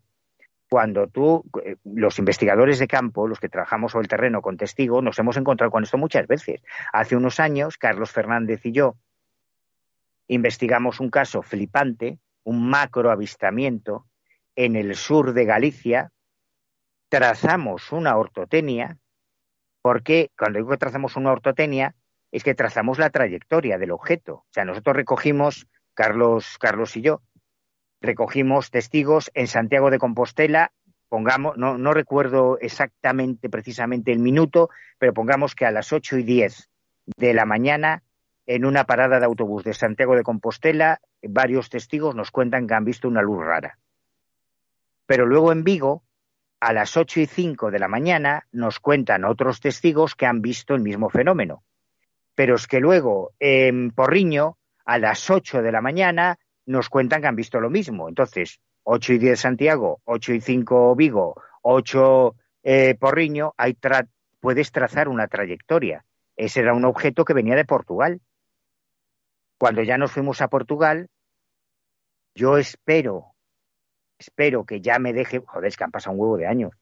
Yo tengo unos informes, digamos, de aviación civil de pilotos que se cruzaron, pilotos portugueses que se cruzaron con ese objeto, que en su momento me pidieron que no los publicara, pero mira, ahora que ha salido el tema, yo, yo espero que me, que me dejen publicarlo ya, porque ya, ya ha prescrito esto. Bueno, pues ese objeto casi se estampa contra dos pesqueros gallegos en la ría de Pontevedra. Y cuando Carlos y yo nos vamos a hablar con los pescadores, con, la tripulación, con el patrón y con los marinos del barco, era maravilloso porque nos decían, carayo, esto era como un autobús de grande metálico que echaba fuego por detrás. Y otro nos decía, esto era, que a mí me encanta la expresión, mm. como un supositorio gigante que echaba luz por detrás. Claro, te están describiendo un misil. Conclusión, al final lo que descubrimos es que los portugueses habían hecho unas pruebas balísticas, hubo algún error en el sistema de navegación y eso entró en espacio aéreo español, cayó en el mar, pero se podía haber llevado por delante a dos pesqueros con un montón de tripulación. Es lo mismo que pasó en el caso de la Serra de Outes, que hay un informe técnico de la Universidad de Santiago de Compostela, o lo que pasó con los franceses en el experimento Nájar. Y en estos casos, y ya concluyo, es mucho más conveniente desde el punto de vista político y diplomático que los testigos hablen de marcianos, hablen de ovnis, porque estos son fricadas que no van a tener más recorrido que un titular o dos titulares en la prensa generalista. Porque ya están los, mira, los pescaderos gallegos ya están viendo platillos volantes y marcianos, o, o los campesinos catalanes ya están viendo ovnis y cosas raras. Claro, es que esto podría haber sido un conflicto diplomático y político muy serio. Y, a esto voy. No, no se trata ya de que haya una intencionalidad siempre de usar el fenómeno ovni como pantalla. es que aunque no sea previamente, has cometido un error y puedes acudir al tema de los marcianos para ocultar tus cagadas. Y esto también ha ocurrido muchas veces. Eh, en el libro insinúas, o bueno, te pregunto, ¿el libro azul eh, también lo hacía? ¿Desmontaba este tipo de casos precisamente para ocultar prototipos o para ocultar cagadas o fenómenos de este estilo o misiones militares? Y muchas más cosas. Es que, a ver, es que el libro es muy extenso y ahí se habla de más cosas. Es que no solamente esto, es que hay casos, por ejemplo, un tiroteo en una base militar española. Hmm. Hay unas luces, el, el, pobre chaval que está haciendo la mili se pone nervioso, le quita el seguro al CEME, aprieta el gatillo en modo automático en vez de tiro a tiro y vacía un cargador. Y, ese objeto luminoso o esas luces no paran y se van. Y lo que él cuenta después es que ha tiroteado a un ovni. Y él no está mintiendo. El testigo te está contando su versión. Ese ovni era el coche del oficial de la base en el que iba con su amante después de echar un polvo. Por eso no paró. Claro, luego le cayó un puro al pobre soldado, ¿no? y para él es mucho más conveniente que el pobre chavalito que estaba haciendo la mili cuente que ha tiroteado un platillo volante, que, ha tiroteado el coche del oficial de la base que iba con su amante poniéndole los tarros a la mujer después de echar un polvo. Esta es la primera versión. Esta es la primera vez que estoy escuchando esta versión. Pero es que hay, eh, pero es que el fenómeno. Pero vamos a ver, vamos a ver. ¿Está la investigación tú? Sí, sí, sí, es un caso muy famoso. Pero, eh, eh, desde eh, en el, en el fenómeno ovni, lo maravilloso que tiene el fenómeno ovni es que todo vale. Cualquier cosa que alguien vea y no sabe lo que es, se define técnicamente como ovni. Y Espérate, Manu, no fue, ese no fue el caso en el que Iker Jiménez hizo, una reconstrucción y todo, una recreación, una redramatización sobre, sobre los tipos que dispararon un ovni desde la base militar. Pues eh, la verdad es que no, no he visto lo que ha hecho Iker Jiménez, pero probablemente es muy posible. Ha habido varios casos de tiroteos, ¿eh? Yo estoy hablando de Ha habido varios casos de supuestos. ¿Este cuál fue? ¿Qué, cuartel fue este? Es que. O no puedes hablarlo. Está prohibido. Talavera, la Real. Sí, sí, esto lo, hizo, esto lo hizo Iker Jiménez, sí. En una recreación. Ah, pero estás. Pero... de meter a la querida en el coche. Gerald, estás montando un caso de Iker. Uf, cuidado. Igual nos vienen, nos dicen algo, ¿no? cuidado. hermano, ya. jamás. Ya, no sales en cuarto milenio, mano. Jamás a mí, ya sabéis. Jamás a mí. Oye, pero una, una cosa que me llama mucho la atención, eh, los platillos volantes que yo estoy viendo, incluso los alemanes, yo los veo todos, y no sé si estaréis de acuerdo conmigo, o, yo veo eh, que son protodrones. O sea, que decir, la tecnología de los drones de hoy día, que ya la tenían en los, los, americanos en los años 60, con esos prototipos mucho más grandes, pero yo no sé si es tecnología similar o tal, y que hoy día también se pueden confundir drones con, con ovnis. Eh, ¿Es la evolución el dron de, de, estos platillos volantes? A ver, eh, primero, platillos volantes nazis nunca existieron, eso es un fraude. Eso es una.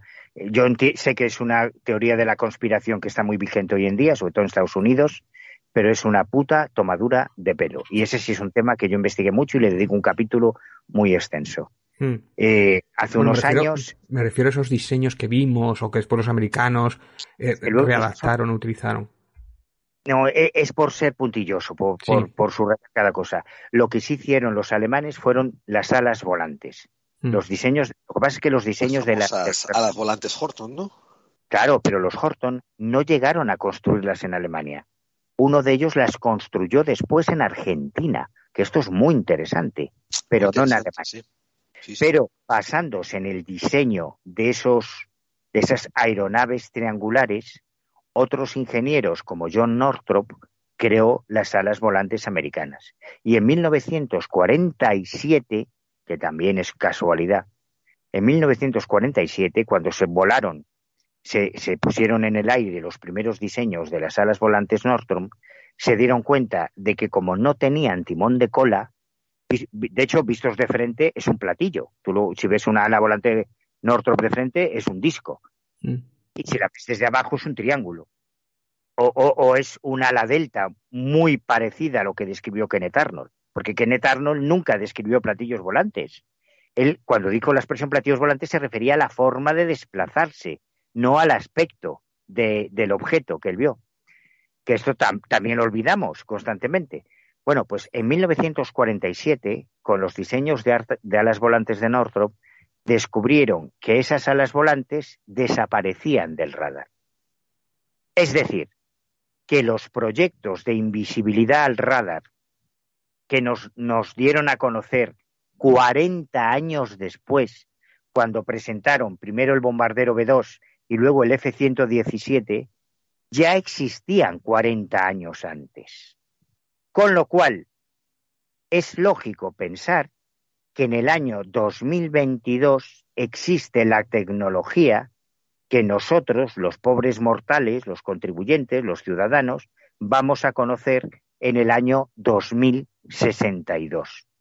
Ahora imagínate cómo piensas que será la tecnología del año 2062 y muy probablemente en DARPA o, o en las agencias de desarrollo militar chinas o rusas, ya existe esa tecnología que nosotros vamos a conocer dentro de 40 años.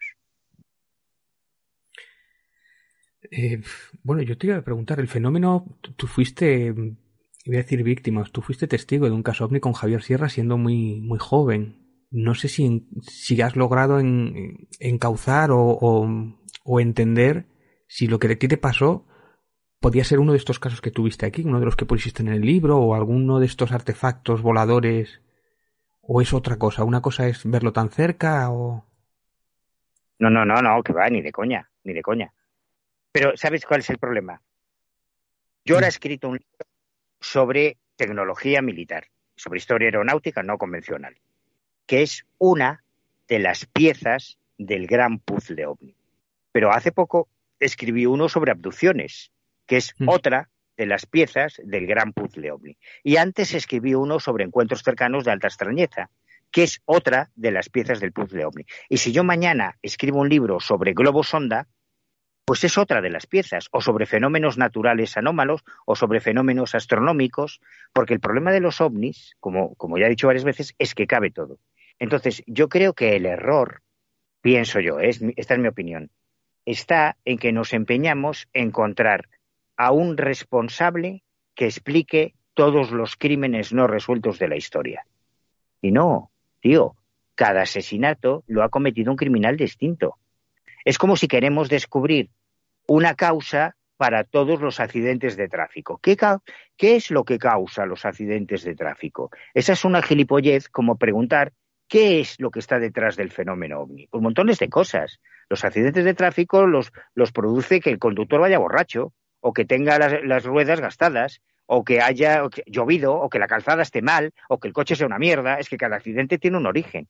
Entonces, pienso yo, es mi opinión, en lugar de buscar una explicación fácil que resuelva todos los casos ovni, lo que hay que hacer es preguntas concretas. Hay más de 300 hipótesis para explicar el fenómeno ovni, más de 300.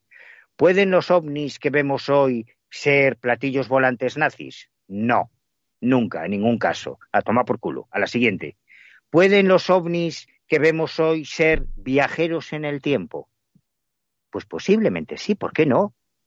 al, ritmo que va la tecnología, igual dentro de tres siglos, nuestros tataranietos, los tataranietos de David Santiso, se meten a estudiar sociología y dicen, oye, pues yo quiero hacer una tesis sobre cómo era la sociedad norteamericana en el siglo XXI y, y, viaja y a lo mejor tienen una máquina del tiempo y viajan al pasado y son los responsables de algunos casos.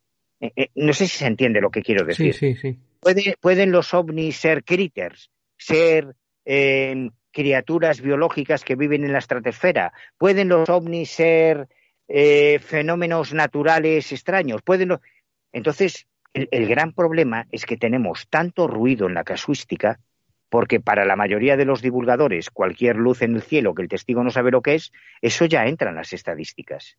Y una luz en el cielo no es lo mismo que un aterrizaje con huellas y con, y con elementos sobre el sembrado. Es que son cosas diferentes. Pero hemos metido en el fenómeno todo lo que un testigo ve y no sabe lo que es, Y así de perdidos estamos repitiendo una y otra vez los mismos errores. Esta es mi conclusión. Con eh, respondiendo a tu pregunta. Sí, sí. En, lo que vimos Javier Sierra y yo en, en 1987, a mí me pasa lo mismo que le pasó a Oscar Reibrea, que es este personaje que ahora estoy investigando, y que fue el hombre que inventó la ufología. Oscar Ribrea en 1943 era voluntario de la División Azul, que fue un cuerpo militar español que se unió a la Wehrmann, al ejército alemán, en el sitio de Leningrado, en el frente ruso, en, la Segunda Guerra Mundial. Y en, en, septiembre de 1943, siete compañeros suyos vieron un platillo volante. No existía el término todavía. Nadie, había pronunciado las palabras platillo volante. Faltaban cuatro años para que se produjese el caso Arnold. Pero sus compañeros le dijeron que en plena combate aéreo entre la, aviación rusa y la, y la Luftwaffe, por encima se encontraron con un objeto circular, resplandeciente, metálico, coño, que es un platillo volante. Eso fue en 1943. Como no existía todavía el fenómeno ovni, Oscar Ribrea se quedó con la, con la anécdota. Joder, pues una vez, fíjate, me pasó estando en el frente ruso que unos compañeros vieron una cosa rara y todos pensaban que era algún tipo de arma secreta. Se estaban desarrollando las bombas volantes, las V1, las V2, que fueron los primeros misiles balísticos de la historia de los alemanes, y quedó como una anécdota de guerra, ¿no? Como, estas, como, las anécdotas de la mili que cuentan nuestros padres. Pero en 1945 ya terminada la guerra, él vuelve, toda la División Azul vuelve ya en el 43 a España, y en 1945, en agosto de 1945, en pleno centro de La Coruña, sus padres, sobre todo el problema de su padre, que era un tío con mucha cultura y aficionado a la astronomía, con mucha formación científica, que heredó, que, heredó su, su, su, hijo mayor, Oscar Rey, le describen exactamente lo mismo. Y entonces Oscar Reibrea, en 1945, dos años antes del caso Arnold, dice, es que yo no me puedo creer que haya un arma secreta nazi encima de La Coruña en el año 45. Esto no tiene sentido. Bueno, pues yo te respondo lo mismo. Yo no me puedo creer que Javier Sierra y yo viésemos un arma secreta americana en, encima de la montaña de Montserrat en 1987 no solo por lo que vimos, sino por todo lo que pasó alrededor. Que se velaran los carretes, que se jodiera mi grabadora, bueno, todos los efectos colaterales, ¿no? Yo no, estoy, estoy, me han dado varias explicaciones, alguna más increíble todavía que el arma secreta, pero no, no, no me convence ninguna todavía. Bien. Gerald, ¿tienes alguna más pregunta por ahí? No, no, o sea, estamos aquí cubriendo todo esto. Entonces estás eh, enfocándote en una, en encontrar una mayor correlación entre, entre pruebas secretas, eh, eh, pruebas aéreas de servicios militares y tal, con una gran, cantidad de casuística ovni, eh, más que con otras cosas, ¿no? no, no, no, no, porque eso ya está hecho, eso es este libro. O sea, yo, mm, igual que para mí, a lo mejor suena muy pedante, pero bueno, para mí el tema de las abducciones ya está resuelto, ya mis conclusiones están en el cuaderno de campo número 6, pues, las puedes compartir, te pueden chorradas, pero yo, para mí, yo tengo claro las abducciones, entonces paso al siguiente tema, el tema de los ovnis en el pasado, yo ya, para mí ya está concluido, ese es el 6, sí. Ya está concluido en el cuaderno de campo número 8, en extraterrestres en la antigüedad o no. Esas son mis conclusiones después de muchos años de investigación. Ahora con Guapes el secreto, yo he cerrado, eh, aporto para mí lo que son mis conclusiones sobre la relación entre el fenómeno ovni y la historia de la aeronáutica no convencional, que es otra pieza de este puzzle. Pero lo que estoy haciendo ahora es de construir toda la historia de la ufología usando como hilo conductor la biografía de don Oscar Reibrea, que fue la primera persona en Europa, yo me atrevería a decir que en el mundo, porque Charles Ford no se dedicó a los ovnis, se dedicó a todo tipo de rarezas, pero Oscar Reibrea, igual que Charles Ford, en 1945, cuando sus padres le cuentan que desde la calle Juana de Vega, en el centro de La Coruña, han visto dos platillos volantes idénticos a lo que habían visto sus compañeros de la División Azul en Pushkin, en el frente ruso, en 1943, abrió una libreta, un antiguo dietario, que yo he tenido la inmensa suerte de tener en mis manos, y empezó a notar, igual que Charles Ford, todos los avistamientos de cosas raras en el cielo que llegaban a su conocimiento.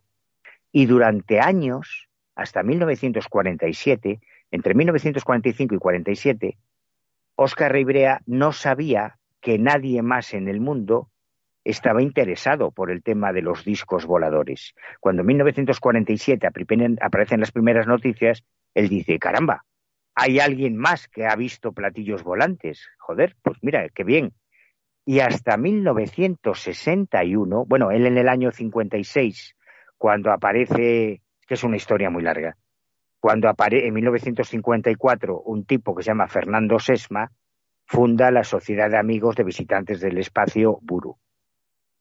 Y, y, es un tío que como colaboraba en varias revistas y en varios periódicos nacionales, de repente se hace muy famoso. Y Óscar Ribrea, cuando ve en la prensa gallega que hablan de un tal Fernando Sesma de Madrid, que, ha fundado la Asociación de Amigos del Espacio, se hace socio de Buru. Es el socio número cincuenta y tantos, creo, que ha conseguido los listados de miembros de Buru. Es uno de los primeros socios. Pero cuando le escribe la primera carta a Fernando Sesma y Fernando Sesma le dice que no, que a él le mandan cartas los extraterrestres, que si Saliano, que si. Claro, Oscar eh, Rivera, que era un científico, él era eh, observador de meteorología en el meteorológico de, la, de Galicia, sale corriendo, dice, bueno, este es un colgado, este, no quiero saber nada de él. Jamao. y hasta 1961, en que Antonio Rivera publica su primer libro sobre ovnis, Fernando, eh, o sea, Oscar Rivera está totalmente solo. De hecho, en varias cartas, yo he recuperado ahora toda su correspondencia, él dice, es que estoy más solo que un náufrago. Es que no hay nadie más que investigue este tema.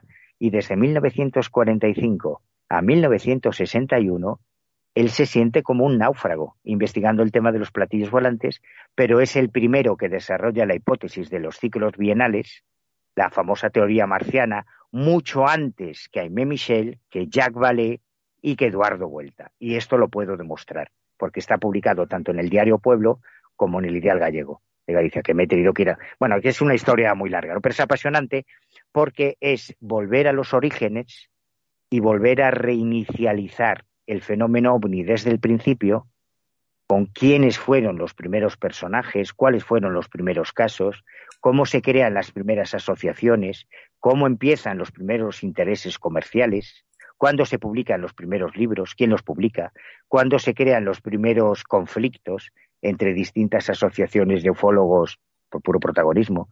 Es una historia muy interesante que nos hace ver de dónde venimos.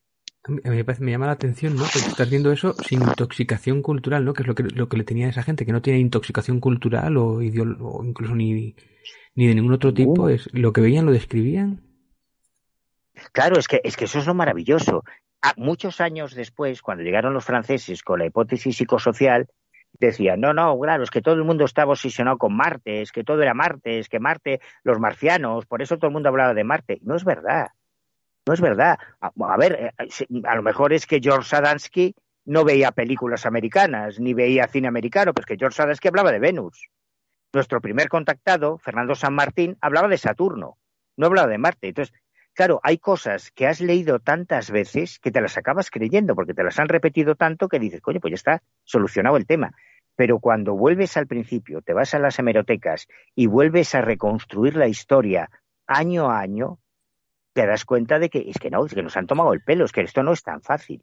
no es tan sencillo como nos han... ¿Qué merotecas? Porque yo te veo en algunas bibliotecas revisando periódicos antiguos y tal. ¿Qué, ¿Qué, bibliotecas o qué sitios vas tú para visitar todos esos? Si me da a mí por ir un día a, algún sitio esto a revisar estos periódicos, ¿dónde es? Por ejemplo. Ahora, ahora hay eh, muchos periódicos que han recibido subvenciones y se han digitalizado. Entonces tú desde tu casa, cómodamente sentado en tu sofá, a través de páginas institucionales, en el caso de los periódicos gallegos, pues a través de páginas de la Junta de Galicia, tú puedes consultar un montón de periódicos. Pero, amigo, los grandes diarios, como son muy espabilados, te meten, han digitalizado sus propias hemerotecas, entonces ahí ya tienes que pagar, ya no es gratis. Bueno, pues no pasa nada, pagas, ¿no? Mm. la, la, Voz de Galicia, por ejemplo, el Faro de Vigo, pues ahí tienes que pagar, te suscribes y ya puedes consultar la hemeroteca.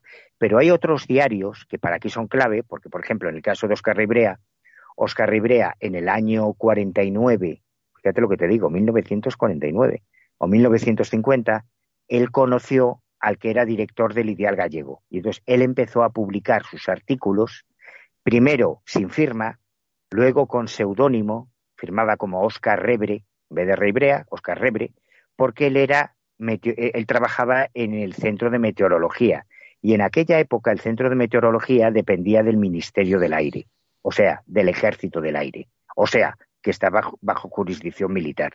Por eso no hay fotos de Rey Brea y es tan difícil localizar sus trabajos, porque el pobre estaba acojonado.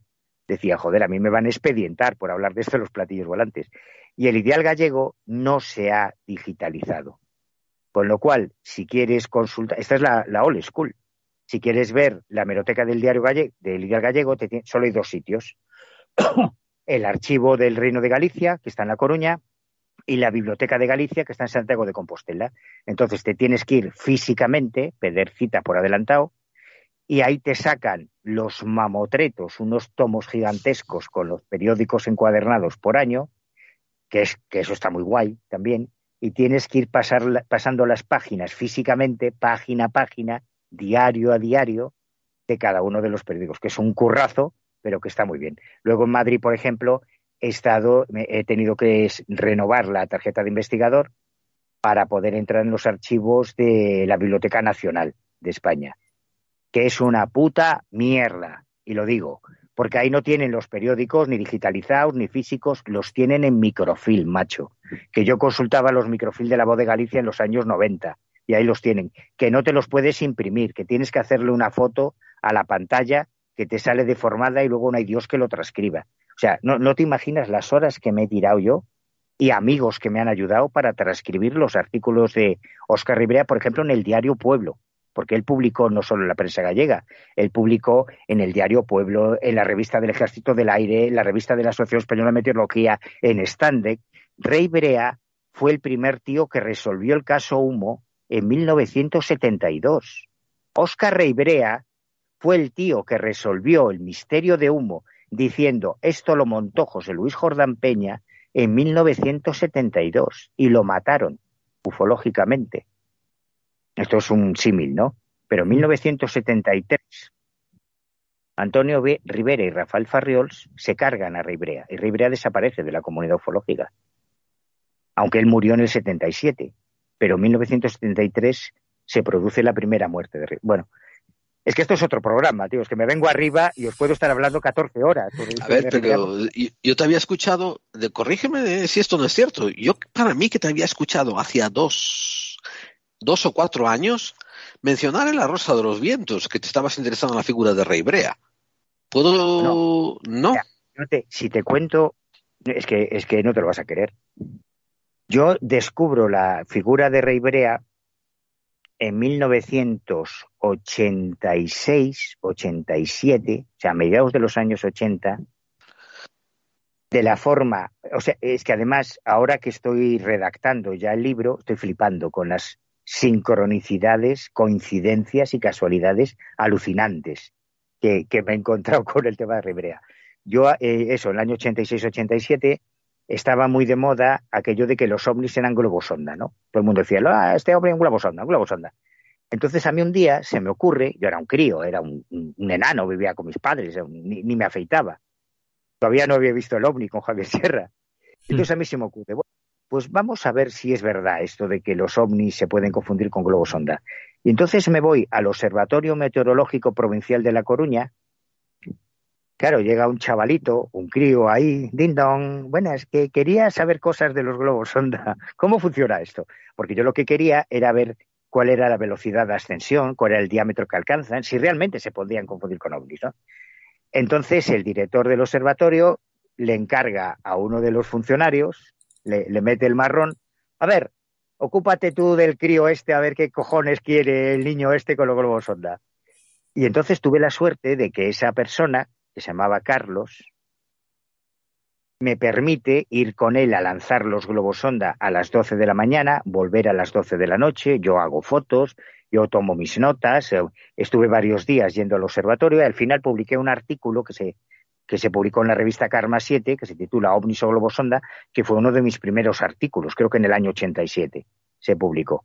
Y uno de los días que estaba con este tal Carlos, en el meteorológico de La Coruña, se me ocurre preguntarle, es que este tío tiene mucho, lo heredó de su padre, tiene mucho carácter. Le digo, oiga, ¿y, usted, don Carlos, cree que estos, estos aparatos, estos globos sonda, se podrían confundir con ovnis? Entonces el tío se queda muy serio, me, me fulmina con la mirada y me dice, pero niño, ¿tú quién eres? Yo soy Manuel Carballal. Pero ¿y por qué me preguntas eso? Pues porque lo quería saber. Pero tú sabes quién soy yo. Pues no, señor, yo no sé quién es usted. Pero tú sabes quién era mi padre. Pues no tengo ni puta idea. Pues era Julio, eh, este, Julio Iglesias, como el de todos, ¿no? No sé.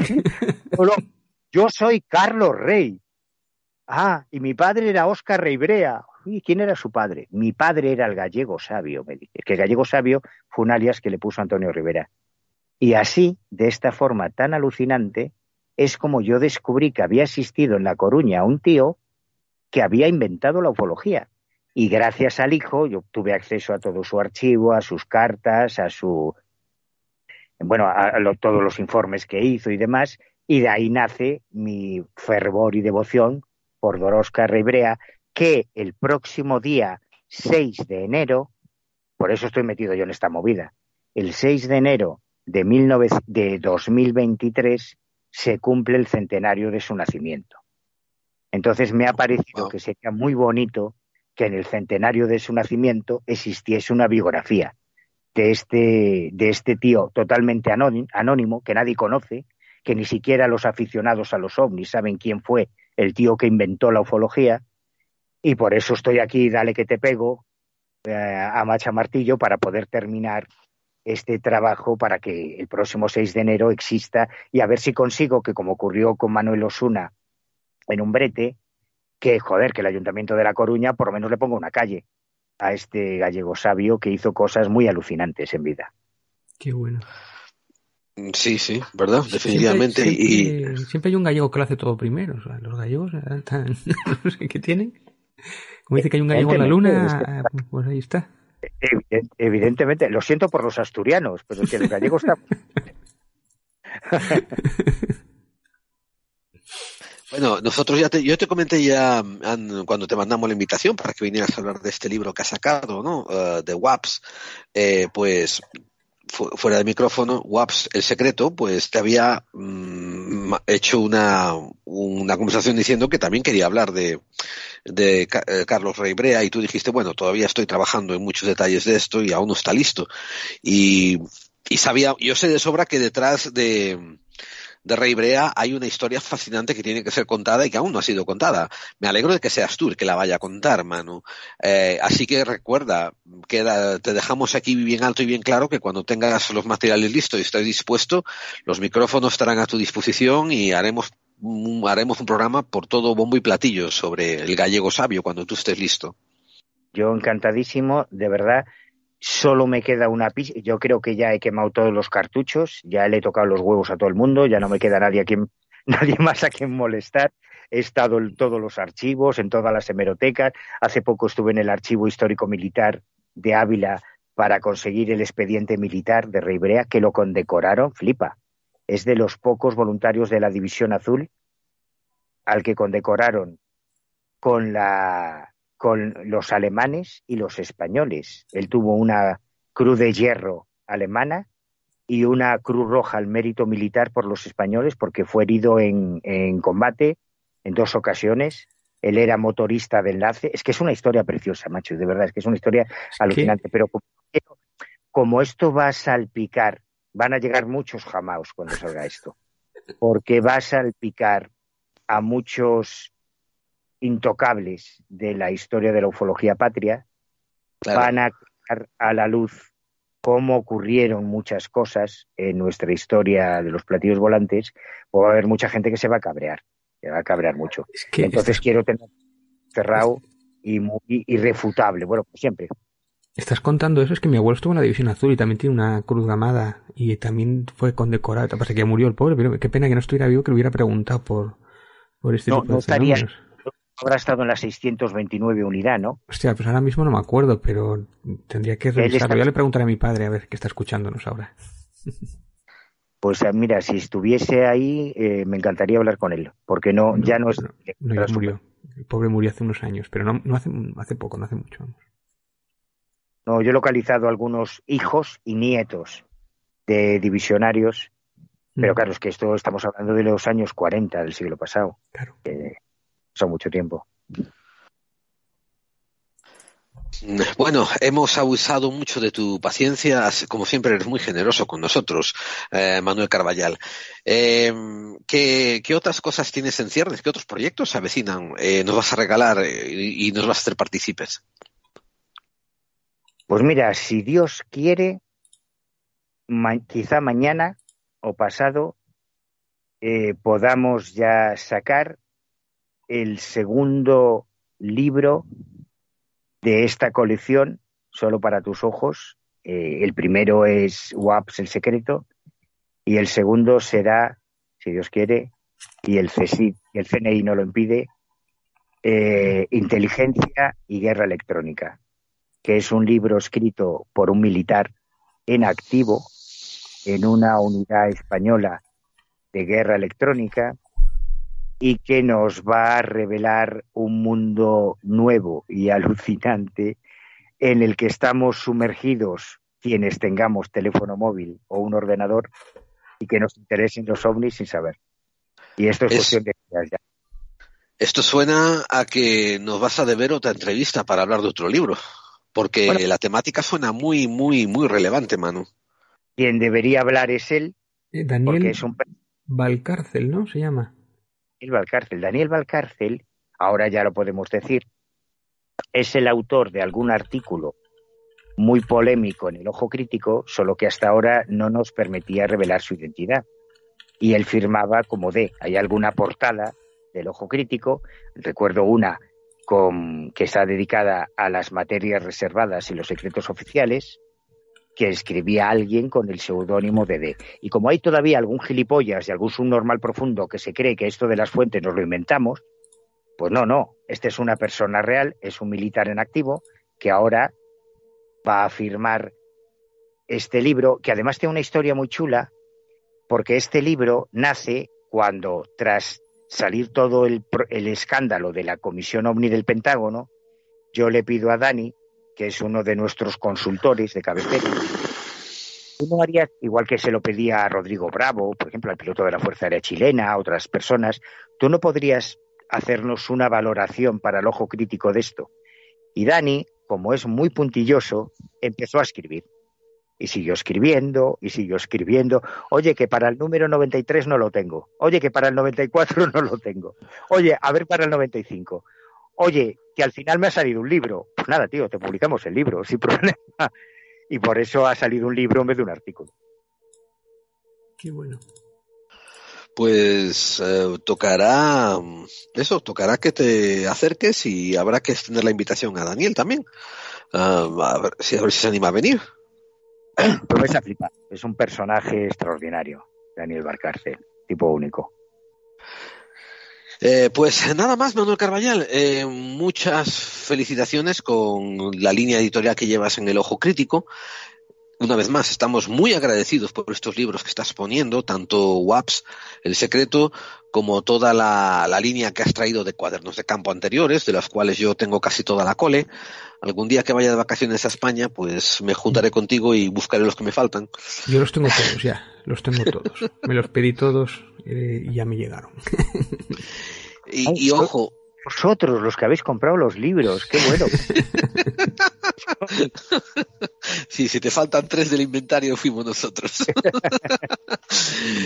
Pero bueno, te queda por lo menos saber que unos cuantos de ellos están recorriendo los monumentos de Dallas por aquí, ¿no? Y se están yendo al repositorio de libros. Mira, pues quedan, preciosos en mi estantería, por cierto. Es que sí, que son bonitos, joder. Ahí están. Aquí está. Pues que no sé si vas, lágrimas cada libro de esos. Que si no vas a sacar más, el 10 o, o acaba aquí la colección o con la hostia, déjame vivir, tío. Pero no te pregunto, te pregunto, porque como estás con dos colecciones a la vez y tal. Venga, cuélgate y ponte a escribir, cabrón. he estado con tres libros a la vez. Estoy con el de Waps, con el de Dani y con el de Rey Brea y con el Ojo Crítico número 25. 95. Es que ya no sé ni lo que hago. Pero ya no estoy haciendo Oscar Ribrea y la guerra electrónica, Waps, eh, la historia de Ribrea o, o, el secreto de la inteligencia. Es que ya no sé ni lo que estoy haciendo.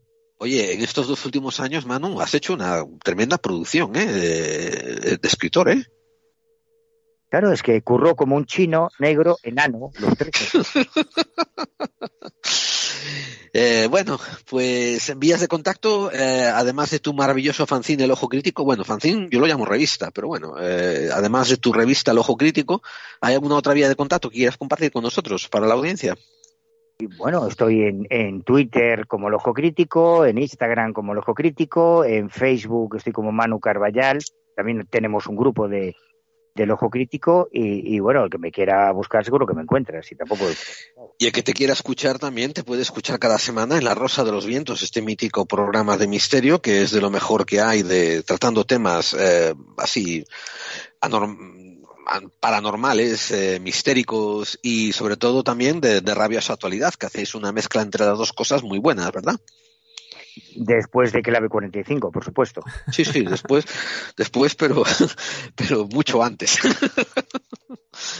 en fin, Manuel Carbañal, todo un referente para nosotros. Gracias por tu tarea. Esto te lo digo de corazón, ¿eh? Gracias por tu tarea y gracias por compartir tantas cosas que nos dejas por escritos y que, Fíjate, yo tengo unos cuantos amigos latinoamericanos por aquí, por, por, por Texas, y cada dos por tres que tenemos conversaciones y reuniones, ¿no? yo les saco un libraco de estos, como por ejemplo eh, los aliens ancestrales o Alta extrañeza, ¿no? De la colección tuya y les digo, pillaros esto, coño, leer, leer, joder, leer, leer, leer. Y, y en fin, eh, por lo menos, como digo, has has dejado ya constancia escrita mucho de mucha de tu experiencia, de, tus investigaciones, de, las cosas a las que has llegado a conclusiones, ¿no? Y por eso yo al menos te estoy muy agradecido. Eh, repito, muchas gracias, ¿eh, Manuel. Tu, tu labor es impagable. No, no, al contrario, de verdad, gracias de todo corazón a vosotros por darme voz y, y permitirme compartirlo. O sea que no, gracias, de verdad. Bien, pues nada más, Manuel, nos vemos pronto porque te traeremos una vez aquí con Daniel Barcalfre cuando tengas ya el libro listo y nos lo podrás exponer, que estaremos eh, aquí, a pendientes de, de tus palabras. Hasta pronto, Manuel Carballal.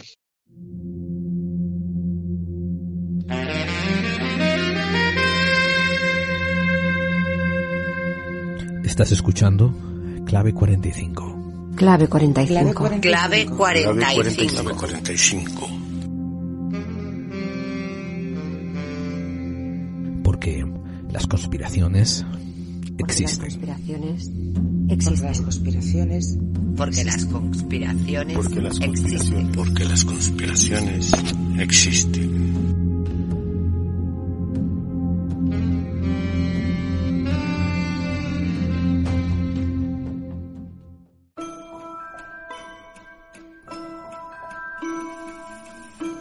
Antes de que hubieras oído sobre la Atlántida, antes de que oyeras hablar sobre Roswell, Rendlesham o Manises, antes de que te interesara el Bigfoot o el hombre polilla, otros ya habían investigado y escrito sobre los fenómenos extraños. Los grandes como Jung, Vallée, Charles Force o John Keel todos aportaron información que avanzó la investigación de lo fortiano y lo paranormal. Ahora los puedes recuperar y volver a leer gracias a Reediciones Anómalas, la editorial dirigido por Pablo Vergel, que reedita con pasión y rigor todos los libros ya fuera de circulación que deberían ser parte de tu biblioteca del misterio. Operación Caballo de Troya, de John Keel, El mensaje de otros mundos de Pons Prades. Emisario del engaño de Jacques Vallée. Abducidos de John Mack. Y el libro secuestrado. Pacto de silencio del gran Andreas Faber-Kaiser. Estos y muchos más los puedes encontrar en Reediciones Anómalas. Visita su web en www.reedicionesanómalas.com y apóyalos en tus redes sociales. Porque si no aprendemos de los clásicos, estamos condenados a no emerger de las tinieblas.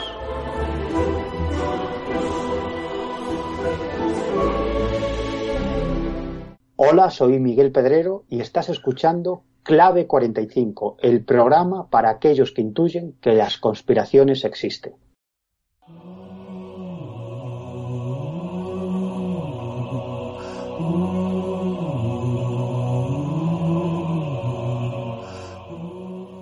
Bueno amigos, pues esto ha sido la tertulia con Manuel Carballal.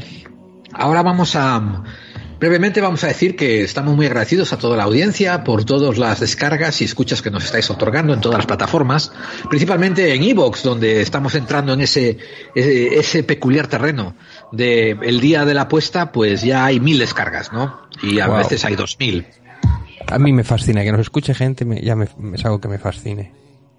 Que nos hagan, que me hagan caso a mí, bueno, a ti normal que te hagan caso, ¿no? Pero a mí que me hagan caso lo justo, ya No te creas, yo también, yo también me sorprendo un poco, ¿no? De que haya gente que quiera escucharme. No tengo el ego tan grande, ¿no? Para decir, claro que sí, a mí me debieran de escuchar todos, ¿no? Yo iba a hablar del complejo del impostor, pero bien, bien, está bien.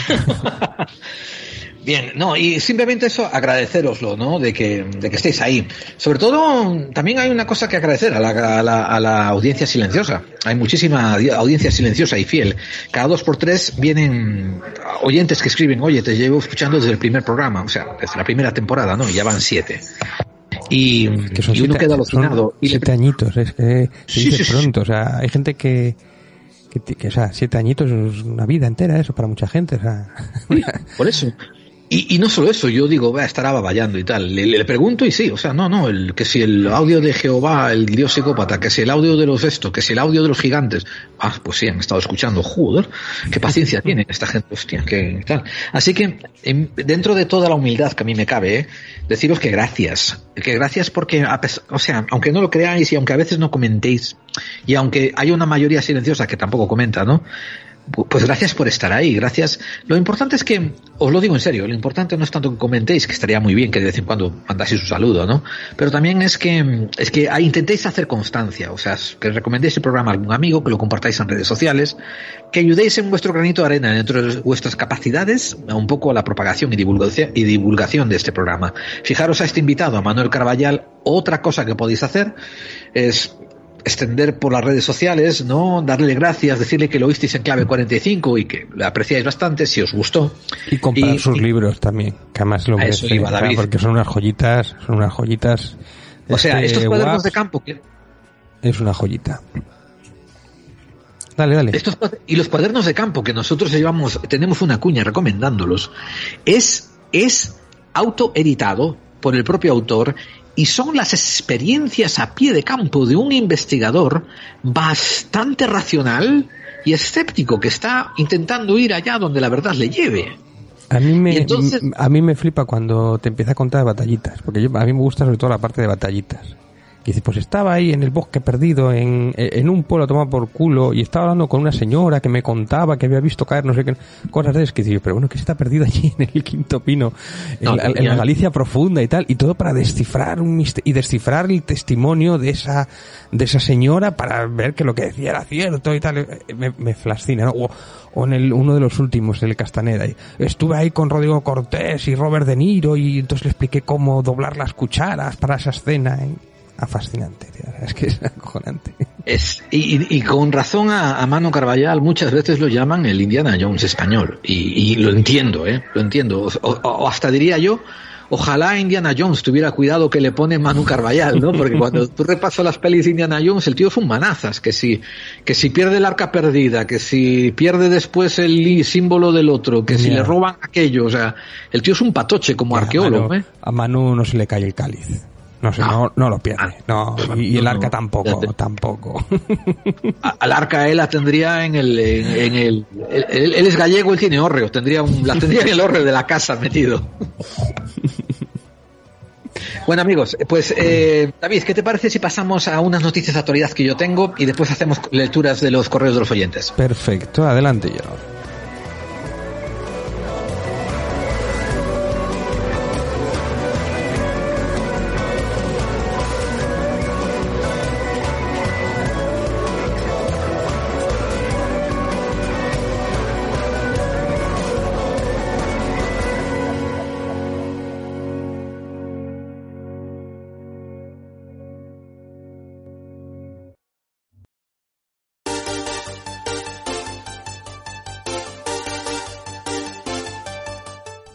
Paranormal hasta lo místico, desde lo desconocido hasta lo científico, ya estamos aquí y somos Hombres de Negro, todos los miércoles en exclusiva a las 11 de la noche en edenex.es y todos los jueves en iVoox.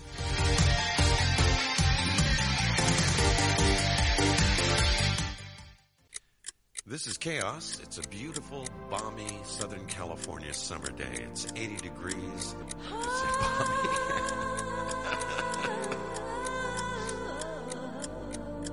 Estás escuchando Clave 45. Un programa para aquellos que sospechan que las conspiraciones existen. Y si quieres que este programa se emita por tu estación de radio, ponte en contacto con nosotros. La red de estaciones que emiten Clave 45 va creciendo semana a semana, mes tras mes. Clave 45 nunca cobra nada por derechos de autor ni por emitir el programa. Y si te animas a ser parte de la resistencia, te ofreceremos un programa formateado especialmente para radios. Envíanos un correo a nuestra dirección en podclave45 gmail.com y nos pondremos en contacto contigo. Y así, poco a poco, todos estaremos contribuyendo a aumentar la resistencia.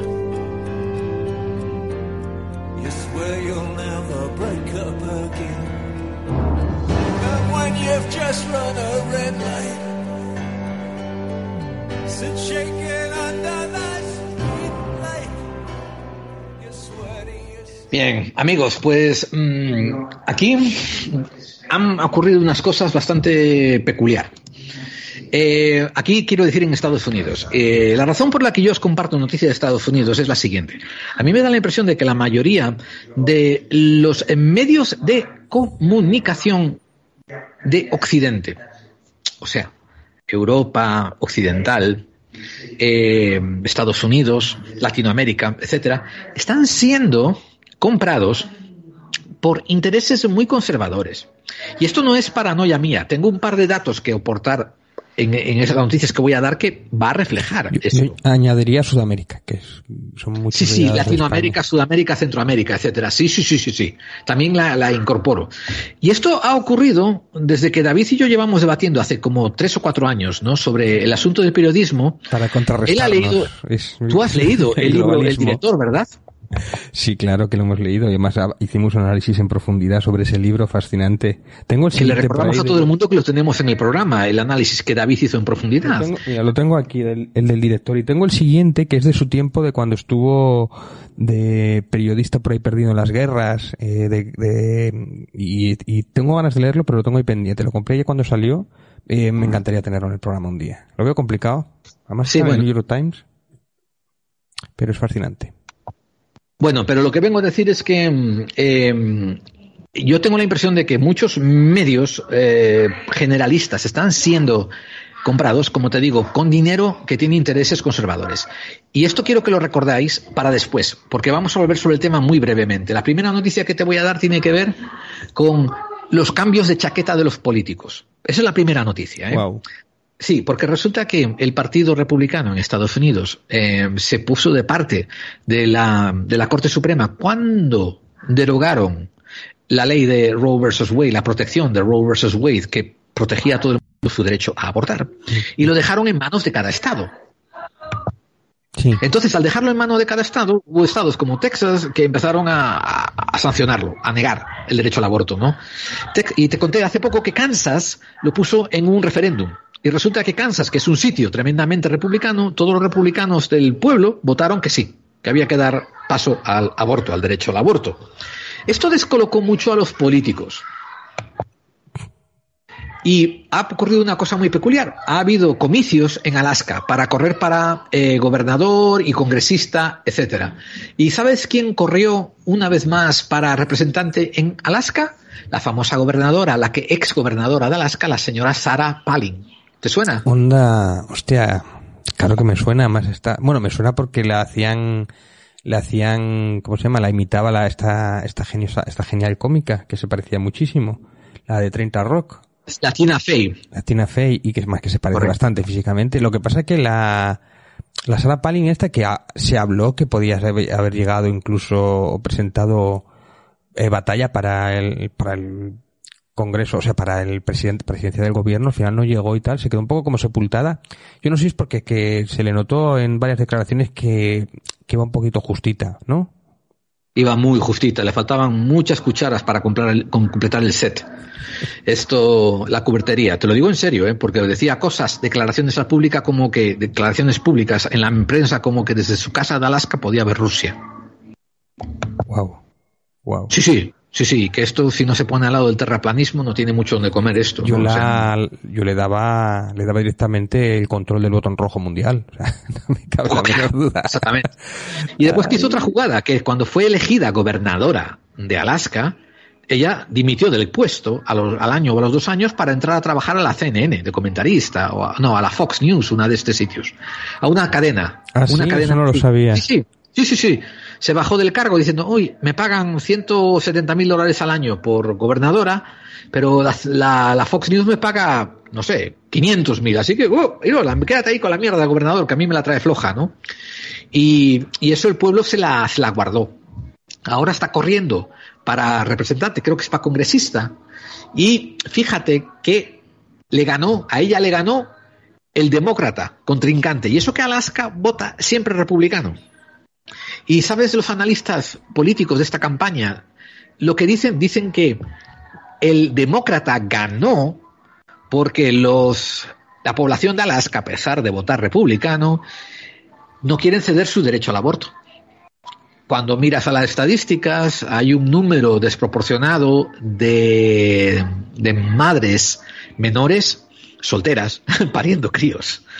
O sea que parece ser que estos. Espérate, que yo, yo creo, me estoy intuyendo que ya sé por dónde vas. Que mucha gente que está diciendo no al aborto, de repente, como le ve que su culo, su culo peligra, o sus dietas peligran, igual dice que esto del aborto, bueno, aunque lo diga la Biblia, que no lo dice, puede ser. Completamente, porque no solamente me voy a quedar con el caso de Alaska, ¿eh? me voy a pasar a otro lado. Hubo también comicios en Pensilvania. Estos, perdón, estos conservadores, claro, cuando ya no conservan su trabajo, entonces cambian las ideas. ¿eh? Ya son ah, Te dije que el título de este, el título de esta noticia serán los chaqueteros del día, ¿no? Son todos cortados por el mismo. Eh, no dejan de sorprenderme. recuerda, sé, equidistante, ¿eh? que los rojos también chaquetean de carajo, ¿eh? los cabrones. Bueno, los rojos tenemos lo nuestro también, pero bueno, pero es que es que esto es el plumero. vosotros sois lo de lo peorcito, pero en fin. Eh, mientras tanto, en Pensilvania, que es un estado que está al noroeste, Pensilvania está cerca de Washington y debajo de Nueva York, o sea que está al noreste y se considera, se considera una área tremendamente demócrata, ¿verdad? Excepto Pensilvania. Pensilvania es muy rural y hay mucha gente que vota republicano. Entonces, Pat Ryan estaba corriendo con su campaña, ¿no? De siempre, que si conservador, que si Trump es el Mesías y va a arreglar el mundo, y antiaborto.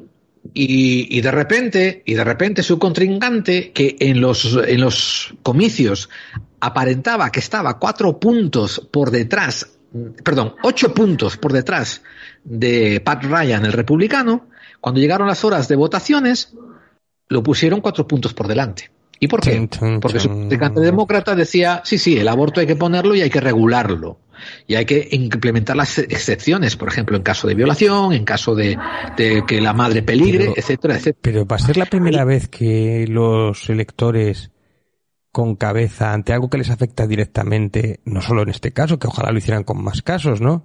Se dan cuenta de que hay que votar a alguien que le que, que tiene una ley, o sea, que decir que es una ley progresista o una ley que, que decir, yo no quiero que prohíban aquí el aborto, ¿no? O sea, y y fíjate que eso es discutible desde cualquier ámbito de la política, desde la derecha o desde la izquierda. No tienes por qué ser de izquierdas o derechas para ser proabortista, eh, que nadie es abortista porque sí, pero eso me parece, me parece curioso que de repente la gente despierte y diga, hostia, que me van a quitar un derecho fundamental. Ojalá lo hicieran con más casos, ¿no? Ojalá lo, lo hicieran con, yo qué sé, con, con el derecho a tener un mes de vacaciones pagadas, o con, yo qué sé, el derecho a huelga, o con un montón de otras cosas. Entonces continúo, estoy de acuerdo y continúo con mi exposición, porque recuerda que te estoy hablando de cambios de chaqueta. Sí, sí, sí. Eh, Pat Ryan, de repente cuando vio que está perdiendo por cuatro puntos, donde antes él estaba ganando por ocho y ahora está perdiendo por cuatro, ante su oponente, empieza a decir que él nunca fue antiabortista. Él dice que era que quería que el, abo- el aborto se regulara mejor, pero él no era antiabortista. Cuando yo fui capaz de encontrar cerca de 15 declaraciones hechas a diferentes medios de prensa donde él decía que sí, que el aborto había que sacarlo de la mesa porque era un atentado contra la ley de Dios. Donde digo, digo, digo Diego, ¿no? Muy bien. O sea que ya no le importan tanto los niños. Una vez más, a él lo criticaron, a él lo criticaron porque pertenece a este grupo de blancos conservadores donde Trump parece todo muy bonito hasta que de repente dicen, coño, si mi hija queda preñada en el high school por el negro mandingo, me toca a mí tener un, nietecito a colorines. No, hombre, no, no, no, no, no, ojo, ojo, ojo. El aborto hay que dejarlo. El aborto es importante. Y etcétera, etcétera, ¿no? De, de, esta, de, este, de este tipo de pensamiento, ¿no? Eh, continúo, continúo. Tom, Tom, otro, otro senador, Tom Cotton, C-O-T-T-O-N, que corrió y ganó por una campaña republicana pro-trompista, conservadora y antiabortista, salió el, el 3 de septiembre en CNN diciendo que a él lo interpretaron mal, que él nunca fue antiabortista, él quería que el aborto se regulara mejor. Una vez más, es alguien que yo puedo tirar de hemeroteca y encontrar como 20 declaraciones diciendo que el aborto había que prohibirlo. Y todo tenía que ver con ideología religiosa. Que esto es una conversación que hemos tenido bastante a micrófono. No podéis traer ideología religiosa dentro de pólizas sociales. O sea, no podéis crear leyes basándonos en ideología religiosa y en creencias religiosas, porque estáis entrando en el terreno de la teocracia, que es algo que cada vez yo digo, teocracia, a seis o, o 600 curas del Opus Dei se les empalman y se ponen palotes duros, porque, ¡oh, teocracia, qué bien, no sé cuánto! Volver al nacionalcatolicismo de nuestros antares, ¿no? Que nos encantaría. Volver a las sombras ahí donde pertenecéis. Traer científicos, joder. Y- Hacerle caso a los científicos. Lo que Y continúo, científicos. y continúo con los cambios de chaqueta. Un capitalista llamado, un capitalista quiere decir un inversor accionista de muchísimos miles de millones llamado Blake Masters, eh, está corriendo ahora también para, para senador. En su campaña él habla, fíjate las cosas que él dice en su panfleto electoral, ¿eh? que se, él opone la idea de proveer más ayuda económica a Ucrania. Se opone al matrimonio gay. Se opone al aborto y exige la, la privatización de la seguridad social, que son los retiros de las pensiones, ¿eh? La privatización. Que se haga eso privado. Pero Claro. ¿quién Y coño como vota veo este tío? Porque si está en contra de todo, pues estarán todos O sea, en contra de él, digo yo. Esto es lo que él propone y hay gente que lo ve conservador. De hecho, también es un pro-trompista tremendo, ¿no? Y tal. Y, y, y ayer, a golpe de sábado, se fue a desdecir en una rueda de prensa que lo interpretaron mal y que él no está en contra del aborto, cuando está escrito en blanco y negro en sus hojas de panfleto electoral. Wow. En vez de decir, lo siento, me he equivocado, no volverá a ocurrir, no. Capaz y dice, me han interpretado mal. De su propio programa Otro- electoral se ha interpretado mal, ¿no? Muy bien. Se interpretó mal, claro. Otra figura mediática que se llama, ¿conoces a un tipo llamado Doctor Oz? O Z. Bueno, No. es básicamente un doctor de cirugía estética, ¿no? Que se pone de naturalista y a dar conferencias aquí en Estados Unidos y es famosísimo. Hace poco él se decantó como conservador republicano protrompista, él, él, en sus ideologías, ¿no? Y dijo que se iba a meter en política. Y claro, quería cosas más conservadoras, quería... Ese es el tipo, Mehmet Oz. Tuvo un par de televisión, de, de programas televisivos, ¿no? Y tal, donde hace consejos naturales. Eh, oh, qué miedo, consejos naturales, o sea, pseudociencia. Sí. Bueno, en fin. Eh, está muy criticado este tío, ¿eh? está muy criticado. Y resulta que sí, también en sus campañas él siempre era conservador y tal, y hablaba de que, de que el aborto era una cosa muy antinatural, y ahora una vez más se ha desdicho y hizo que siempre estuvo a favor de opciones, excepciones dentro de las leyes antiaborto. O sea que para entrada nunca se puede abortar, pero hay que meter algunas excepciones a eso. O sea, Estados Unidos de repente todas las avestruces están escondiendo la cabeza en la tierra y diciendo yo nunca hablé mal de controlar el aborto porque se han visto que los constituyentes y los votantes, aunque están a favor de Trump, aunque están a favor de armas, aunque están a favor de ciertas cosas, cuando se trata de eso, de, de tener que forzar a parir, no les gusta tanto. Wow. Ahora tengo una noticia larga que darte. Eh, Yo pero que solo quiero añadir una frase. Yo. Añade, añade. Tengo, tengo estos, ¿cómo se dice? Como decía Groucho Marx, ¿no? Tengo, tengo estos, no me sale ahora. Estos son mis principios, Eh. pero si no les gusta tengo otros. Ten- efectivamente. No, completamente, hombre. Eso sí, se le atribuyen a Groucho Marx. Mira, y ahora te voy a dar una noticia muy internacional que no sé si te habrá llegado a, España. Fíjate. Eh, hace poquito, el presidente naranja, el expresidente naranja de Estados Unidos, el famoso Donald Trump naranjito, pues fue a un programa eh, de radio e hizo unas declaraciones muy explosivas. Dijo en el programa de radio que si él volvía a ganar la presidencia, supone que se les refiere, ¿no? En el 2024, que si él volvía a ganar la presidencia, iba a dar un perdón ejecutivo a toda la gente que había sido condenada por el asalto al Capitolio el 6 de enero pasado. Y vamos a, oír- vamos a oír el audio. January 6th, 2021. Yeah, I will look very, very favorably about about full pardons if I decide to run and if I win. Elections. ¿Oíste? Estaría muy de acuerdo en dar perdones a eso, a los que asaltaron el Capitolio, si yo corro para presidente y gano. Una vez que mm, Trump ha dicho esto, ¿eh? de que él está dispuesto a dar un perdón presidencial a la gente que asaltó al Capitolio, mm, el mm, presidente Biden hizo algo que nadie se esperaba, ni de él ni del Partido Demócrata, porque en Estados Unidos el Partido Demócrata es considerado la izquierda homeopática, la que no hace nada, ¿no? la que no sirve para nada. Entonces, hizo una cosa que nadie se esperó. Dio una rueda de prensa a los Estados Unidos, al mundo mundial, y dijo, y dijo, tenéis que salvaguardar la democracia. Los componentes de MAGA, o sea, la ideología de Trump, de Make America Great Again, se están afiliando demasiado a la ultraderecha y se están convirtiendo en filofascistas. Esto lo dice Biden. No todos los republicanos son magueros, pero muchos magueros son extremistas. Y tenemos que vigilar y mantenernos vigilantes contra ellos, porque son un peligro contra la democracia. Esto lo dice Biden.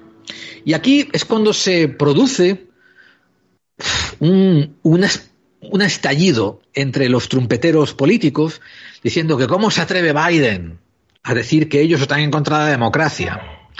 Cuando todos sabemos y analizamos que las campañas que hicieron los republicanos bajo la dirección de Trump fueron de las más esperpénticas, las más divisorias, las más controvertidas, las más falsas y eh, las más demagogas y demagógicas existentes, ¿no? En los últimos, podemos decir casi los últimos 20 O sea, años. que, que hubo muchas lágrimas de extrema derecha cuando dijo algo evidente, ¿no? A mí lo que me da rabia es que eso no se diga aquí tanto. Ya sé que se queja mucha gente en nuestro programa de que lo decimos demasiado, pero es que en los medios normales, eh, públicos, es que no lo dicen. Entonces alguien tiene que decirlo, que lo repitamos hasta la obviedad. Que lo diga Biden me parece genial, es obvio. De hecho, yo creo que ha tardado bastante en decirlo. Pero es que normalmente no se dice en los medios este peligro. Estoy 100%, completamente de acuerdo contigo. Escucha esto. Too much of what's happening in our country today is not normal.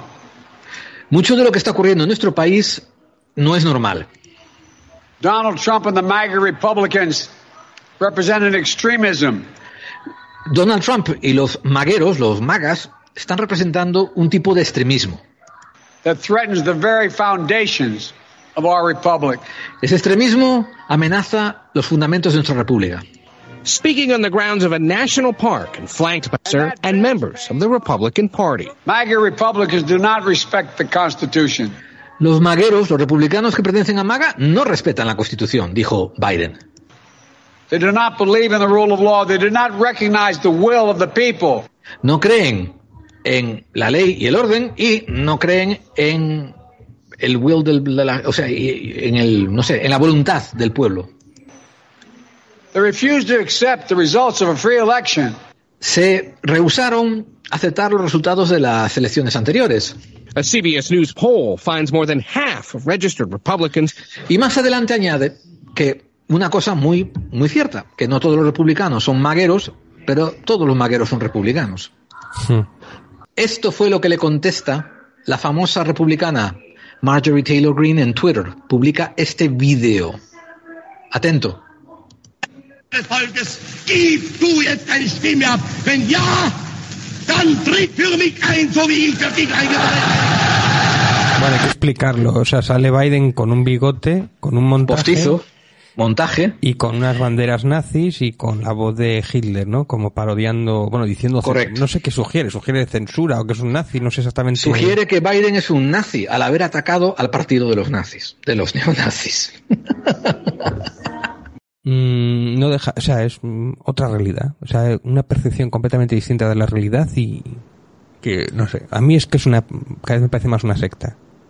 Finalmente, eh, Trump comentó por Twitter, si miráis a las palabras y el significado detrás de el furioso discurso que dio Biden, él odia América. Debe de estar loco. O piensen- quizás está Piensan que de- América son solo de ellos. demencia. Es que esto es algo del típico de la extrema derecha. Piensan que América o España son solo ellos. Los demás no son España ni América. Ellos y su puto culo es América. Los demás no existen, no importan. Esto fue interesante porque mm, todos los todos los eh, representantes republicanos que fueron consultados en medios de prensa dijeron que Biden se había vuelto extremista, que Biden había alienado, había se había puesto en contra de la mitad de Estados Unidos. O sea, Y no es verdad. Que le llaman extremista a Biden, claro.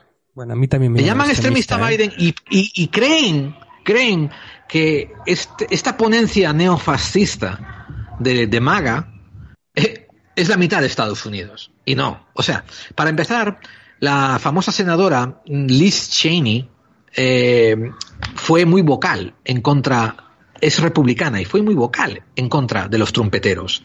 Eh, Mitt Romney es republicano, fue muy vocal contra los trompeteros. Y son dos figuras republicanas de alta exposición que me vienen a la mente, que lucharon en contra de este sectarismo que es el trumpismo y que es el MAGA.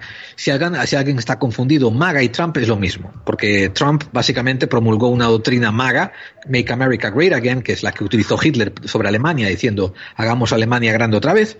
Y, y Y hay nada que, más. y hay que recordar que el asalto al Capitolio era un intento de un golpe de Estado. O sea, es como, bueno, eh, ¿qué político no va a estar en contra? ¿Qué político demócrata? De, de- que ame la, no demócrata, bueno, de la democracia, porque confundimos términos.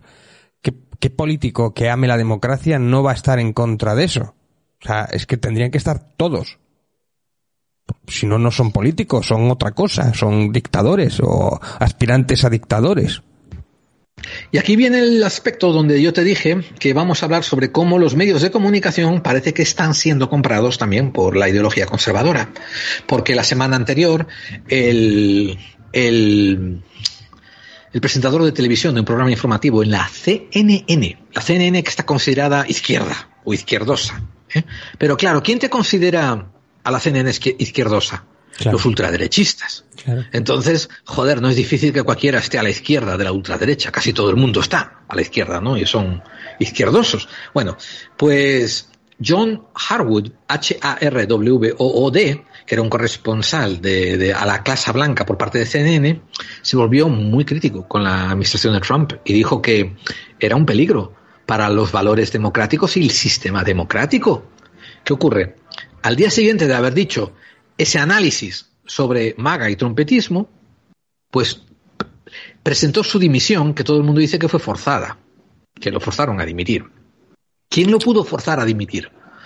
Básicamente, el nuevo, eh, el nuevo ejecutivo de la, de la CNN que compró la CNN hace, no sé, hace, hace dos o tres meses, llamado Chris Leach, L-I-C-H-T, que tiene cantidad de contribuciones al Partido Republicano y que ha ido a cenas apoyando en el 2016 la candidatura de Trump.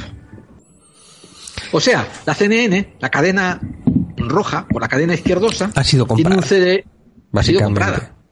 Bueno, esto me recuerda un poco lo que tú decías antes de lo del director, ¿no? La, van comprando los grandes grupos mediáticos conservadores, van comprando los periódicos contrarios y poco, poco a poco los van cambiando a su sesgo, ya. Y entonces solamente queda un tipo de periodismo.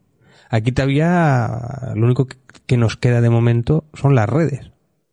Y ya están haciendo leyes para tocarlas, o sea que no me extraña que allí también acabara sí. llegando. Sí, sí, sí, estoy contigo. Pero por eso te decía, ¿no? Que tenía una, una, una noticia, unas noticias que estaban concatenadas y que eran interesantes. Y eh, resumo un detalle, ¿eh? El Partido Demócrata por fin levanta, se detiene, se ponen en pie y dicen lo que están haciendo los trompeteros es de extremismo. ¿Y, ¿Y, qué hacen de reacción los MAGA y los trompeteros? Pues se ponen a apuntarle con el dedo y decir que ellos son los extremistas, los demócratas, no son los extremistas. El Sleepy Joe, el dormilón Joe, ¿no? Y todos estos motes que le ponen a Joe de que está viejo, que está chocho, él es extremista. El, viejo con Alzheimer Joe es extremista, ¿no? Y tal, que es lo de siempre, o sea, Recordad una vez más la diatriba que había en la Alemania nazi, incluso en la Italia fascista, era que los otros eran los malvados. Era que había que protegerse contra ellos, ¿no? Porque si no te iban a hacer a ti lo que ellos estaban pensando que había que hacerle a ellos. Hmm. Proyectando su maldad sobre otros, ¿no? Y una vez más, eh, la gente me dice, tú te muestras en contra de Trump. Bueno, yo es que no me demuestro en contra de Trump. Trump hace lo que hace y a mí me parece criticable, despreciable y, denostable, ¿no? Y eso lo intento, lo intento demostrar delante de quien sea, depende del grado, depende del grado de estupidez o de soez, mostraré yo más grado de asco o menos grado. Eh, tengo un par de noticias que no tienen que ver con esto, pero que son en nivel sarcástico, un nivel de sarcástico que te va a hacer caer los pantalones al suelo. ¿Estás ah, listo? Vale. Pues perfecto, dime, dime. La segunda noticia que te, la tercera noticia que te traigo hoy viene de Texas. Parece ser que Texas ha arreglado el problema que tenía con las matanzas masivas en las escuelas. Wow. Hostia, que haya algún lumbreras que ha ideado Sí. un plan ahí y hay una in- fuerte inversión para eliminar las armas del mercado, sobre todo las de repetición. Mm. A ver, no, para nada, ¿eh? No, no, no, no. No, se prohíben las armas de repetición. Eh, no se ha impuesto un perímetro de seguridad a un kilómetro alrededor de las escuelas donde cualquier persona que sea encontrada con armas de fuego será encarcelada inmediatamente. No, Eh, eso no ocurre. no les compraron pañales dototis a la policía para que cuando vean una pistola no se me den miedo encima los pantalones. Eh, no se sustituyó a la policía de Texas por gallinas de corral, que más o menos producen el mismo resultado, pero al menos dan huevos y producen alimentos. No, no, no, ¿Y el ninguna de esas el medidas. excedente de donuts que va a haber, ¿se ocurre eso? Tío. Claro, una cosa, los huevos tienen que, tienen que suplementar los donuts, ¿no? Pero no, no, no, no se hizo ninguna de esas medidas. Se hicieron dos medidas. Todas, veni- todas las, ha, las ha producido el gobernador de Texas, Greg Abbott. La primera medida, se invirtieron 7 millones de presupuesto de Texas en contratar a siete auditores y entrenarlos para que vayan por sorpresas a las escuelas de Texas y comprueben que tienen las puertas cerradas.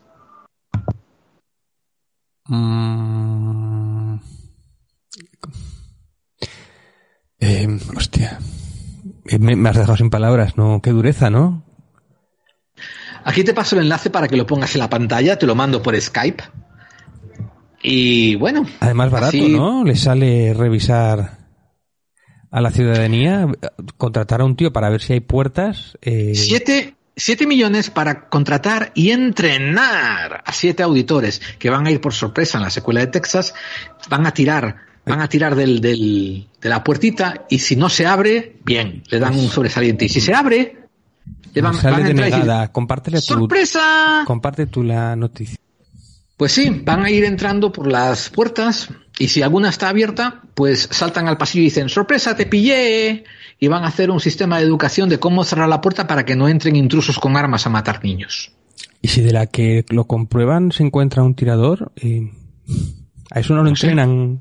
Eh, No sé, no sé, no sé. Y Mira, el curso, el curso para preparar esto tan, una preparación tan intensa, tan exhaustiva que necesitará, claro, esta será gente de carrera, ¿no? El máximo nivel es mover el manillar para arriba, para abajo, probar Claro. para arriba, para adelante, o sea, eso por lo menos son seis meses de curso, ¿eh? tiene que ser, claro, tiene que ser, ¿no? Tiene que ser.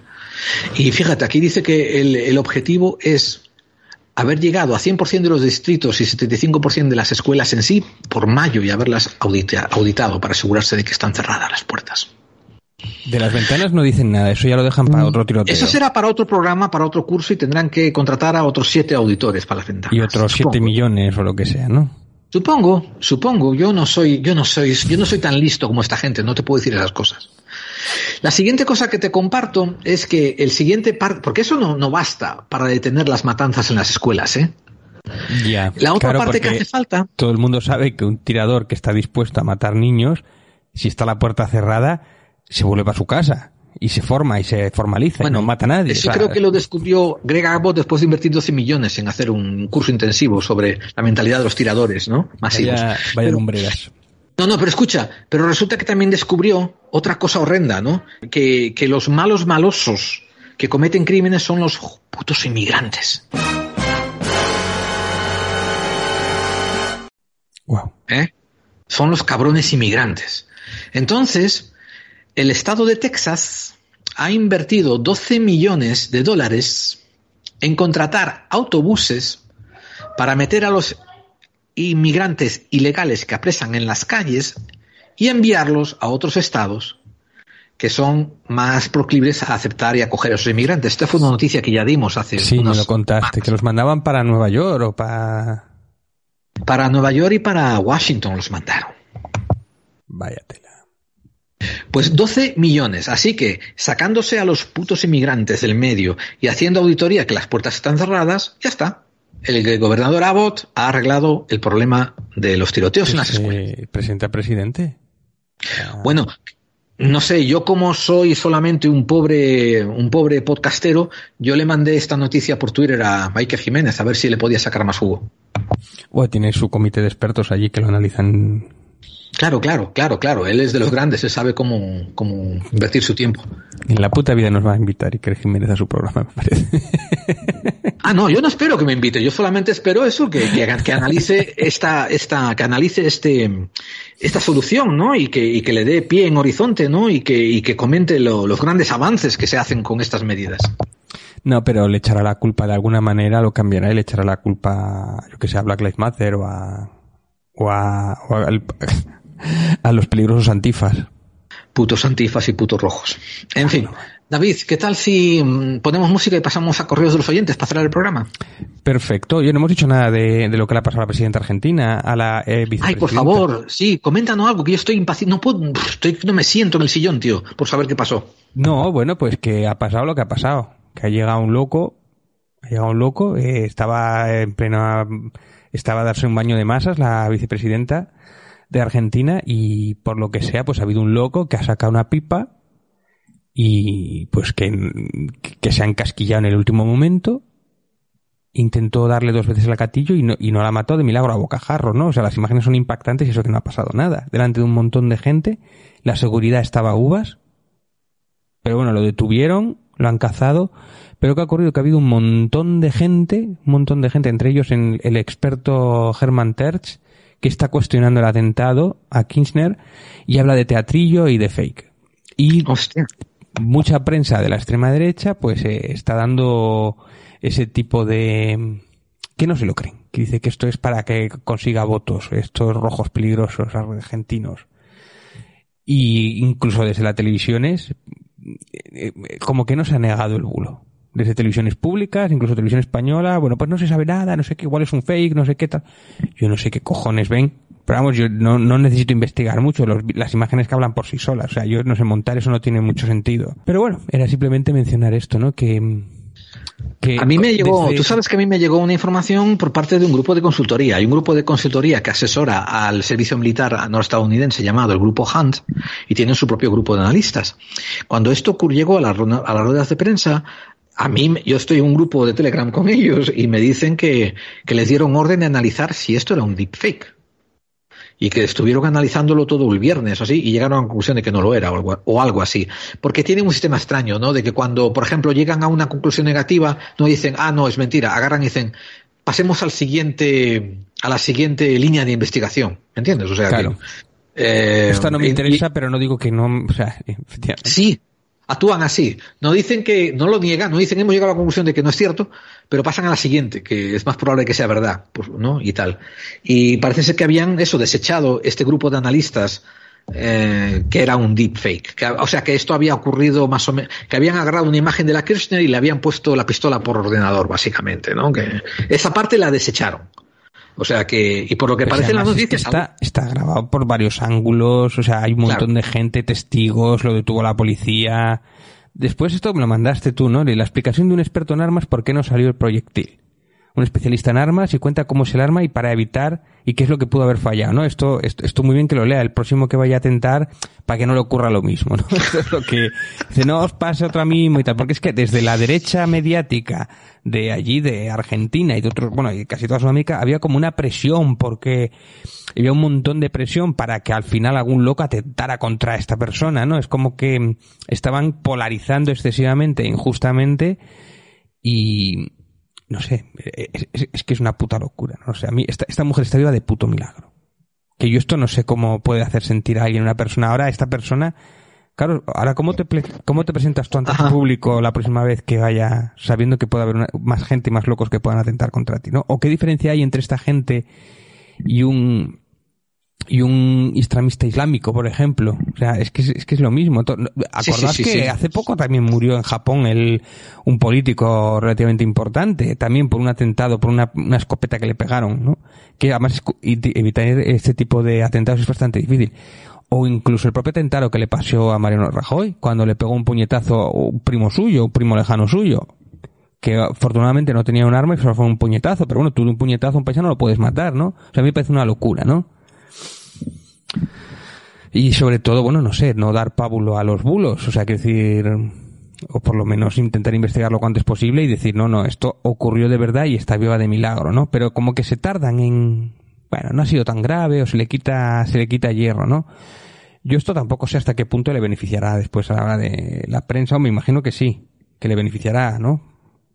Ver que mover ser, a tu ¿eh? electorado, ¿no? Ver que a tu a tu candidata o a, o a tu vicepresidenta, pues se la han intentado quitar del medio, por algo será, pues será que algo bueno tiene que dar, ¿no? Entonces hay que darle votos, ¿no? Los que estaban así indecisos igual le dan más votos, pero, pero joder, no sé, vamos, este tipo de locuras, y sobre todo que gente que no se lo crea, te- siempre del mismo sello, lo siento amigos, no sé, bueno, era simplemente Mira, por eso. Sí, sí, y te voy a compartir otra noticia peculiar, te la estoy pasando, pero no tiene que ver con Krishna, tiene que ver con, con violencia. ¿eh? Esto ocurrió en Canadá hace poco. Eh, hace dos o tres días, hasta más o menos el 3 de septiembre, no estoy seguro, hace unos, el 5 de septiembre, ¿eh? ¿no? Bueno, al, eh, al principio de septiembre, dos eh, personas están siendo acusadas de haber atacado a, a múltiples personas, pero a golpe de cuchillo, en vez de Masivo, eh, cargos de asesinato después de apuñalamiento masivo que mató a 10. Sí. Y esto viene un poco en línea a esas conversaciones que yo tengo diciendo que, que es mejor, ¿no? Es mejor prohibir armas de fuego porque por lo menos con, con armas blancas te cuesta, tienes que tomarte tu tiempo y, y no es tan masivo, ¿no? Pero fíjate, estos, estos dos tipos, Dami- Damien Sanderson y Miles Sanderson, uno de 30 y otro de 31 años, pues han apuñalado a 10 personas en Saskatchewan, en Canadá, en coche, o sea, no sé si, no estoy leyendo la noticia, pero no sé si pasaban en coche, apuñalaban a alguien a medida que pasaban. Eh, es- dicen que sí, que está en, en una área de, de residentes nativoamericanos, de, de población indígena india. hmm. y tal, ¿no? Y todavía lo están buscando. Fíjate que, pero no, digo qué punto curioso, ¿no? Por este contrapunto de ataques con armas contra, comparado con ataques, ¿no? Por, por otros medios, ¿no? Una vez que hablamos del encasquillamiento de la pistola de Kirchner, estos tíos con cuchillo pues se la apañaron para, para cargarse a 10 personas. Sí, no, no, si, si el que está loco va a intentar atentar igualmente. Pero es algo curioso. Pero de todas formas prefiero darle un palo a darle un rifle automático. Efectivamente, ¿eh? es lo que te iba a decir, que imagínate estas personas armadas con rifles de repetición. Exactamente. Exactamente. Y eso que en eh, Canadá yo creo que tienen el mismo acceso a las armas que tienen en Estados Unidos. Yo me acuerdo, yo me acuerdo del documental de, de Michael Moore y, y, hablaba precisamente de los atentados masivos y tal, porque allí no ocurren y en Estados Unidos sí. Igual tiene algo que ver con la educación. O sea, locos va a haber en todas Eso es muy peculiar, ¿eh? Pero tiene que ver con algo con la educación, con el ambiente, con la presión, con la cultura, con el capitalismo salvaje, no lo sé con qué pero en Canadá tienen el mismo acceso a las armas, claro, sobre todo porque allí también es unas zonas muy rurales, muy abiertas y muy... Me imagino que en la ciudad, ciudad tanto no, pero allí incluso llegaba y abría, entraba por las puertas y dice hola buenas, hola buenas y tal. Tenían todas las puertas abiertas. Sí, sí, sí. No sé hasta qué punto era un poco exagerado el tema, pero bueno. Yo en Albacete, aunque tengan, bueno, pasó la matanza de Porturraco aquello también, pero que los pueblos de aquí de España tampoco les da por matarse, pero bueno, que loco. Pero bueno, UCIs no tienen, por lo menos. Bueno, vamos a poner un poco de música y pasamos a la recta final en clave 45, el programa que David y yo hacemos, para aquellos que intuyen. Que las conspiraciones existen.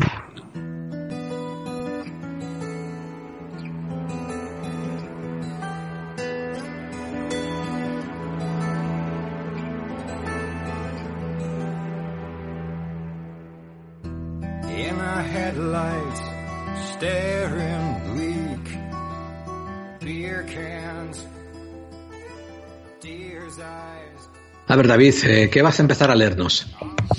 Pues leemos algunos comentarios de los oyentes, ¿no? Eh, hace, bueno, la verdad es que hemos tenido varios programas con muchos comentarios y ha habido mucha, mucha guerra, mucha guerra.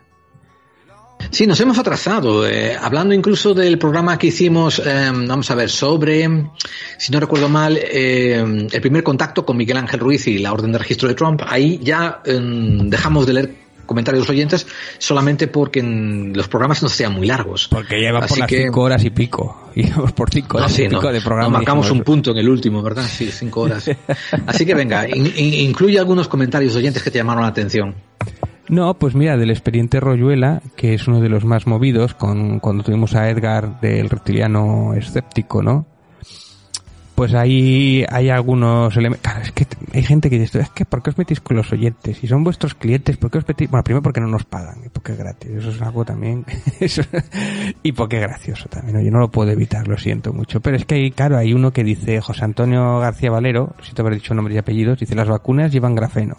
Lo podéis mirar al microscopio antes de reíros que sepáis que vais a perder muchos suscriptores. Mm, claro, este, este es oyente de la quinta columna, seguro. Porque además allí es donde estaban compartiendo vídeos, de que poniendo vídeos eh, de muestras de vacunas y la ponían al telescopio o al microscopio, perdón. Y veían ahí, claro, no habían limpiado bien las muestras y veían ahí pues estilococos y decían, esto es grafeno. que esto yo lo he visto en algunos de estos programas de, de, estos escépticos, ¿no? Que nos lo decía, eh, decir, eh, mundo eh, ¿cómo se llama? Eh, oh. Astrofriki. joder, siempre eso, que nos lo decía Astrofriki, ¿no? Y algunos de estos, que un día le tenemos que traer para que nos recomiende gente escéptica, que yo conozco unos cuantos y tengo ganas de recomendar, un programa entero de gente escéptica que yo creo que necesitan mucha ayuda y además gente muy buena y dedicando muchas horas precisamente a desmitificar todos estos y a desmentir todos estos. Vamos a ver, una muestra de una vacuna, por lo menos límpiala antes de poner la muestra. Y entonces no ves estilo cocos y bichos y mierda. Eso es lo importante. Y después que no llevan grafeno, joder. Que no, que es un bulo. Ya mira, después de lo de Maga Spain, como ya aquello, Maga Spain o Maga que, que iba a darle al vuelco electoral y que iba a ir a todo aquello de drenar el pantano, como aquello ya no llegó a ningún lado, y tienen que inventar algo para alertar a la peña. Y después encima, como era el expediente Royuela, que es otra cosa como que también está ahí... O sea, cuando... hay un tema que se les acaba porque no da más de sí, pues inventan otra cosa. tal. Bueno, el Pentarula lleva ya más tiempo. Pues por, lo- pues lo siento, que no, las vacunas no llegan grafeno. Em, no, eh, no. Sois más.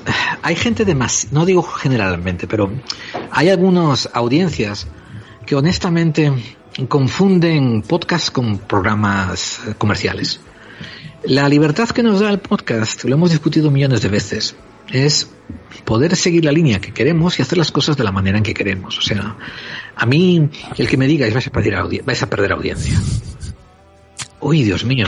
O sea, no sé. Como si nos diera de Después comer. Otros, otros que entran a decir, ya otro que escriben, ya no os vuelvo a escuchar más, cancelo mi suscripción. Bueno, entre eso y lo que no me has dado, te lo devuelvo todo. Claro, es para que, te vayas tranquilo. Es que o era, sea, y era, y era, es que es como... ¿Por qué no entendéis? No, no, David, déjame acabar una cosa. ¿Por qué a cierta parte de la audiencia no entiende que este es un segmento mm, como que no hay comercio de opiniones y por tanto no tenéis moneda para comerciar aquí, para comprar nuestra postura, para decirnos dónde posicionarnos? No tenéis nada que ofrecer en ese aspecto. Lo único que la única moneda que tenéis, por ejemplo, es si aportáis cuando, cuando en los muros gente dice, oh, tomar este enlace, mirar esto, mirar aquello, construid, hostia, esta persona se convierte en un miembro, en un miembro con valor. Pero es que por, por eso ni David ni yo monetizamos, ni cobramos, ni pedimos suscripciones, ni tenemos OnlyFans, donde David sale a mover el culo. ni nada, no tenemos nada. Así que decir, ahí va una suscripción más, pues os va a llorar el señor de Evox. Yo no. No, no, no, no, no sé, no sé qué deciros, amigos. Estáis muy corruptos por esta mentalidad comercialista, capitalista, donde vosotros no invertís nada y pensáis que vuestra opinión vale lo que vale un influencer. Mi dinero capitalista hace que tú hagas lo que yo quiera. Pues, pues aquí no funciona, amigos. Pero que me hace gracia que, a ver si lo entendemos. La oleada de odio que hay a veces que aparecen algunos mensajes ¿eh? que creen que no leemos, pues esto es un poco como devolverle la pelota. O sea, de decir, es que se ofende la gente. Bueno, pues es que imaginaos las contestaciones que damos del odio que recibimos a veces. O sea, es que es un poco eso. Es Aquí no se queda en un mensaje allí y ya está. No, no. A ver, que podemos responder. Que si no, ¿qué gracia tiene esto? O sea, que cuando tú A ver. un mensaje a alguien, tienes que tener en cuenta que te la pueden devolver o que te pueden contestar, amigos. Eso, eso es lo que tiene el diálogo. A ver, léeme otro, por favor. Pues mira, hay Víctor Castells que nos habla sobre los cancelados. No digo que no existan casos en los que no se ha jodido a gente que no lo merecía con esos supuestos procesos cancelatorios. Pero aquí solo estáis hablando de gente que ha recibido el Black Shash, de ser una persona pública y dedicarse a cosas reprochables. Muy reprochables en el caso de Rowling o de Scott Carr. Y apuntando a lo que decía Gerald sobre el tema. No es opinión o ideología, es consenso. No se puede ser una personalidad pública que atenta contra los derechos de otros. Bueno, y dice más cosas, ¿no?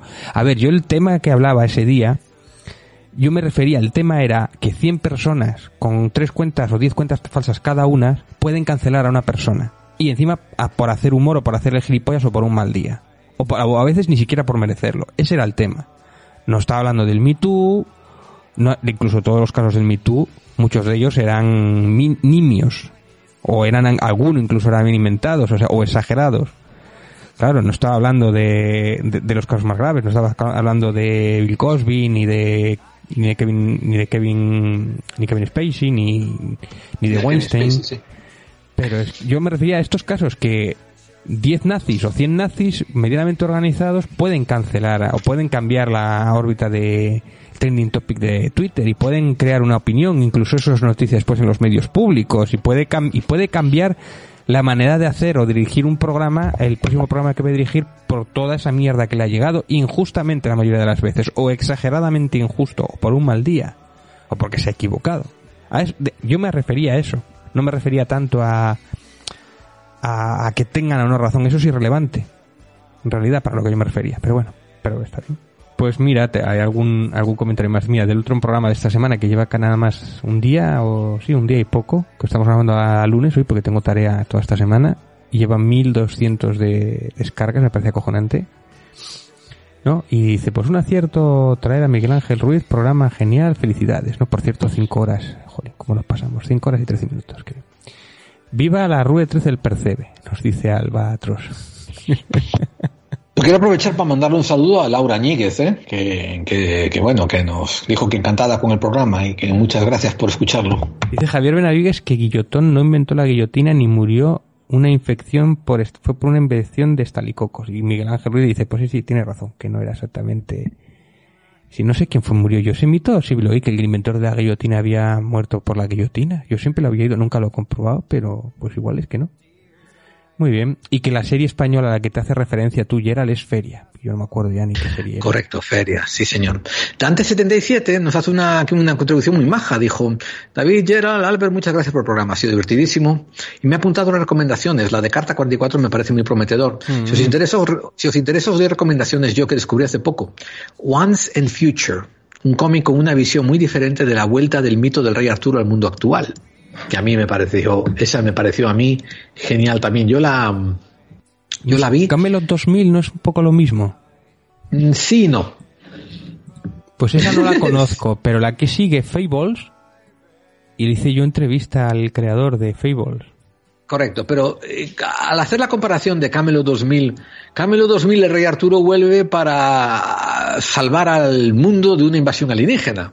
En Once and Future, el rey Arturo quiere hacer un reinado neonazi en el siglo XXI donde él es el rey del mundo Ah, sí. y que todo el mundo se doblegue ante ellos, que para eso es el rey Arturo con un par. O sea, que es un poquito más dictador, ¿no? un poquito no, completo. Está muy bien, ¿eh? Eh, bueno, y después recordaros el mundo super gamberro y épico decadente de Fan Hunter. ¿Tú has, has leído Hombre, Fan Hunter, yo lo, David? co- yo lo conozco al creador. Bueno, lo conozco, hablé con él en una ocasión. Eh, ¿Cómo se ¿Ah, llamaba? Fan Hunter. ¿Cómo se llamaba el creador? Eh, Piñol, Cés Piñol era, claro, Cés Piñol. Yo lo conocí, fíjate, hace años, tío, era, era chaval. Pues en un festival del anime, que del manga, que fuimos, pero igual al segundo, eh, que fui a Barcelona, él, a ese festival, que fuimos con unos colegas allí, y él estaba allí con su chiringuito, con su movida, y estoy hablando con él. Te hablo de hace... Pues es que igual tenía yo 18 años, es que igual hace 30 años, o 30 y tantos años. Y estuve hablando con él y, él estaba con sus moñigotes, ya él ya tenía sus cómics publicados y tal, pero que llevaba no llevaba mucho tiempo, claro, yo era no iba a decir pues pues pues, pues acababa de dejar la adolescencia con 18, 20 años, no tenía más, no tenía más años. Sí, sí, sí. Es que yo intenté leer el Fan Hunter un par de veces y a mí el dibujo me acabó mm, tirando para atrás, de, como, como desconectándome por el dibujo, ¿no? Pero bueno, todo el mundo me habla muy bien de él y debe ser uno de esos momentos en que hay que, hay que pasar más allá, ¿no? De, Sí, de pero además tiene otros fan historia. hunter, tiene otros fan hunter que no los dibuja él, que solo los guioniza, que los dibuja otro también. Si es que este tío lleva currando eh, 30 años, o sea, Sí, no te sí, creas sí, tú, sí, con- sí. o sea, ha hecho las, las monigotes, se presentó para un concurso, hizo, no ganó, pero hizo gracia a los de la editorial y se fue haciendo colega de ellos, se montó su chiringuito y entre Fan Hunter por allí, no sé qué. De hecho tengo algún libro de él, de las montañas de la locura, de Fan Hunter y, y se ha montado su, un juego de rol por allá, no sé qué, un juego de mesa, no sé qué, se ha, se ha montado el chiringuito y de puta madre, ¿sabes? Y la verdad es que hace tiempo que no los leo. Pero, pero en su momento yo sí fui, fui muy fan y muy seguidor y, y amigos míos también, ¿eh? O sea, de, de hecho los fanzines de él o los cómics de él los comprábamos en, claro, en el 2000, te hablo, en el 2000 o en el 90 y muchos. Y después le perdí un poco la vista. Es verdad que me, el libro que me compré de él es hace poco, el de las montañas de la locura, pero bueno, que tiene dos partes, por cierto. Eso me jodió un poco porque me compré la segunda, no me di cuenta, compré las montañas de la locura y no vi el 2. Entonces ahora tengo que comprarme el 1 primero y, bueno, eh, ¿sabes? Ahora por completismo tengo que buscar el 1, que creo que está descatalogado. completismo. Voy a aprovechar para leer el último de Isabel Barbosa, que dice, gracias por darle un toque distinto al programa, Gerald, y traer a Miguel Ángel. Siempre es un acierto. También intuyo que la mayoría de tus oyentes, seguidores de los que formo parte, no tienen nada de fachas. Así que si me permitís un consejo, sería bueno que os dirigieseis a esa mayoría de gente que os escucha y no a unos supuestos fachas, que eso ya tienen sus foros. Creo que Miguel Ángel tiene razón cuando dice que al final las palabras pierden todo sentido a fuerza de repetirlas. Y no sé si ha quedado muy claro lo que he querido decir. Gracias y un saludo. a mí hay un momento aquí que me ha hecho gracia Miguel Ángel en el foro, que me ha hecho gracia como buen como buen comediante yo creo también, ¿no? Que eh, Javicha pues no estaba muy contento, que ya habéis sacado este tío, no sé qué, madre mía, qué señor, por Dios, que no vuelva. Pues, pues, pues, pues va a volver, amigos, lo siento mucho, Javicha. Que es gran colaborador nuestro, como le dices tú. Entonces Miguel Ángel Ruiz le contesta, lágrimas de progre, jajaja. es que a mí si el chiste es gracioso me puede. O sea, uy, me cambio de caja. Si el chiste es gracioso yo lo, yo lo compro.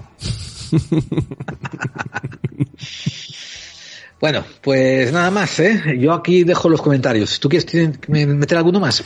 No, ya hemos dado bastante chapa, yo creo, ¿no? Yo también creo que sí, oye. Eh, eh, un buen comentario, a ver, gracias a Javier Benavides y como siempre Antonio Rodríguez García, muchas gracias. Gracias Dani López Guillén. Me, dejaré gente atrás en el tintero, Antonio GS, a, pf, no sé, Silvia Palau, Sergio, etcétera, yo qué sé, y tal. Pero gracias a todos. Una vez más, audiencia, si no es por vosotros, pues el programa no, no viene a cuento. Claro. Eh, eh, Y, gracias en a fin, todos aquellos que- con los que podemos meternos también, que eso, que si no, esta es sección no se puede hacer, claro, está, si no hay, hay- había uno que era terraplanista que nos contó ahí y tal, y, claro, pero que terraplanista es ya, a ver cómo diría yo, es como meter, hacer un chiste sobre, sobre mariquitas o un chiste sobre retrasados mentales, es como que no, no, Claro, no, es, no como es- dicen no es de los buen críticos, gusto, no es de buen gusto como dicen los críticos del humor, eso es, eso es punching down, es, es Claro, puñetazos de abajo y tal, ¿no? Efectivamente, pero muy No. abajo además, es pobre. Sí, ya tiene bajo, bastante con lo suyo, no, no vamos a dejarlo encima. Es completamente, estoy de acuerdo contigo. Bueno, David, la semana que viene eh, va a haber temas buenísimos eh, que tienen más que ver ahora con, con misterio misterioso. Continuamos esta línea y, y sobre todo que yo voy a tener un monográfico, voy a producir un monográfico pronto que, que espero que, que le guste a mucha gente por su lo innovador que es. He estado todavía mirando hace poco los foros de Evox y no he encontrado casi nada digno de lo que nosotros vamos a hacer sobre la temática que vamos a Pues yo estoy, mira, mira lo que me he comprado aquí. Cal Viva se llama este libro, de José Amedo, ¿eh? Qué bueno, ajá. Para que luego no digan que no leo cosas de, de fachas, pues... Perdón, gente, gente muy conservadora, muy... Y bueno, pues hablaremos, hablaremos de ello. Bien, eh, mi nombre es Gerald Dean. Y yo soy David Santiso. Y juntos, una vez más, hemos hecho un programa llamado Clave 45, que, que cuando la republicana Marjorie Taylor Greene no lo oye, les da por hacer un video fake tape, deepfake, poniéndome a mí de Hitler y a David de Goebbels. Pero aún así, a pesar de todo esto, es un programa que David y yo hacemos con todo el cariño para vosotros, para aquellos que intuyen que las conspiraciones Existen. Y que dentro de poco estaremos, dentro de siete días, volveremos a estar aquí. Un abrazo grande a toda la audiencia que nos escucha por Edenex eh, y Alberto Guzmán, que ha tenido bien a ponernos los sábados. Le mandamos un abrazo a la audiencia de ovniradio.com.arg y todas estas radios de internet que nos, que nos publicitan y que nos ponen. Em, eh, contactad con nosotros si tenéis una radio que queréis eh, poner el programa, que tenemos un, formato especial de dos horas. Las vías de contacto que con las que nos podéis alcanzar, contactar y criticar, pues claro, siempre podéis contar con los foros de iVox. Están ahí disponibles para que escribáis en los muros. Nuestro correo electrónico es podclave45 arroba gmail.com. La, la- hay una web que es clave45.wordpress.com y el Twitter. Tengo un Twitter que es arroba la clave 45 y el de David Santiso es Arroba Santiso6969. Algún día haremos una cuña con todo este rollo, para que iba a quedar muy chula y la metemos Oye, y ya. qué buen punto tienes, estoy que hacer una Sí, cuña y ya hemos, está. Sí, lo sí. hemos dicho hace como un año, pero no lo hemos hecho, por lo que, por No lo sea, hemos hecho. por vagancia. Y dentro de Facebook, buscadnos en la página de Clave 45 o el grupo privado Buscadores de Claves y salimos en iTunes, Spotify, YouTube, donde David Santiso tiene su propio canal llamado... ¿Cómo se llama tu canal? Pites de grado. Pites de grado se llama. Estamos muy locos. Estamos haciendo un especial de Superman ahí, Gerald y yo. Y otras mierdas que he sacado yo también y muy bien, muy bien. Y ahora en me alegro canal, cuando dijeras otras mierdas me dejaras a mí al lado.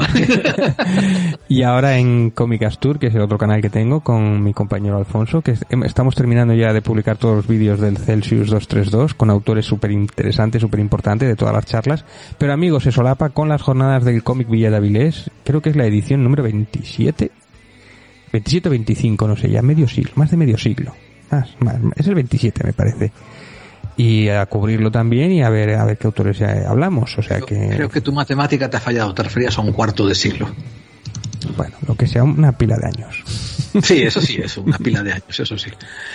Bueno amigos, pues eso es todo. Estaremos aquí dentro de una semana y volveremos a hablar más temas que nos gustan. ¿Te parece, David? Perfecto, ahí estaremos. Y ahora al pie del cañón, como siempre. Venga, hasta la semana que viene. Hasta luego. Hasta otra.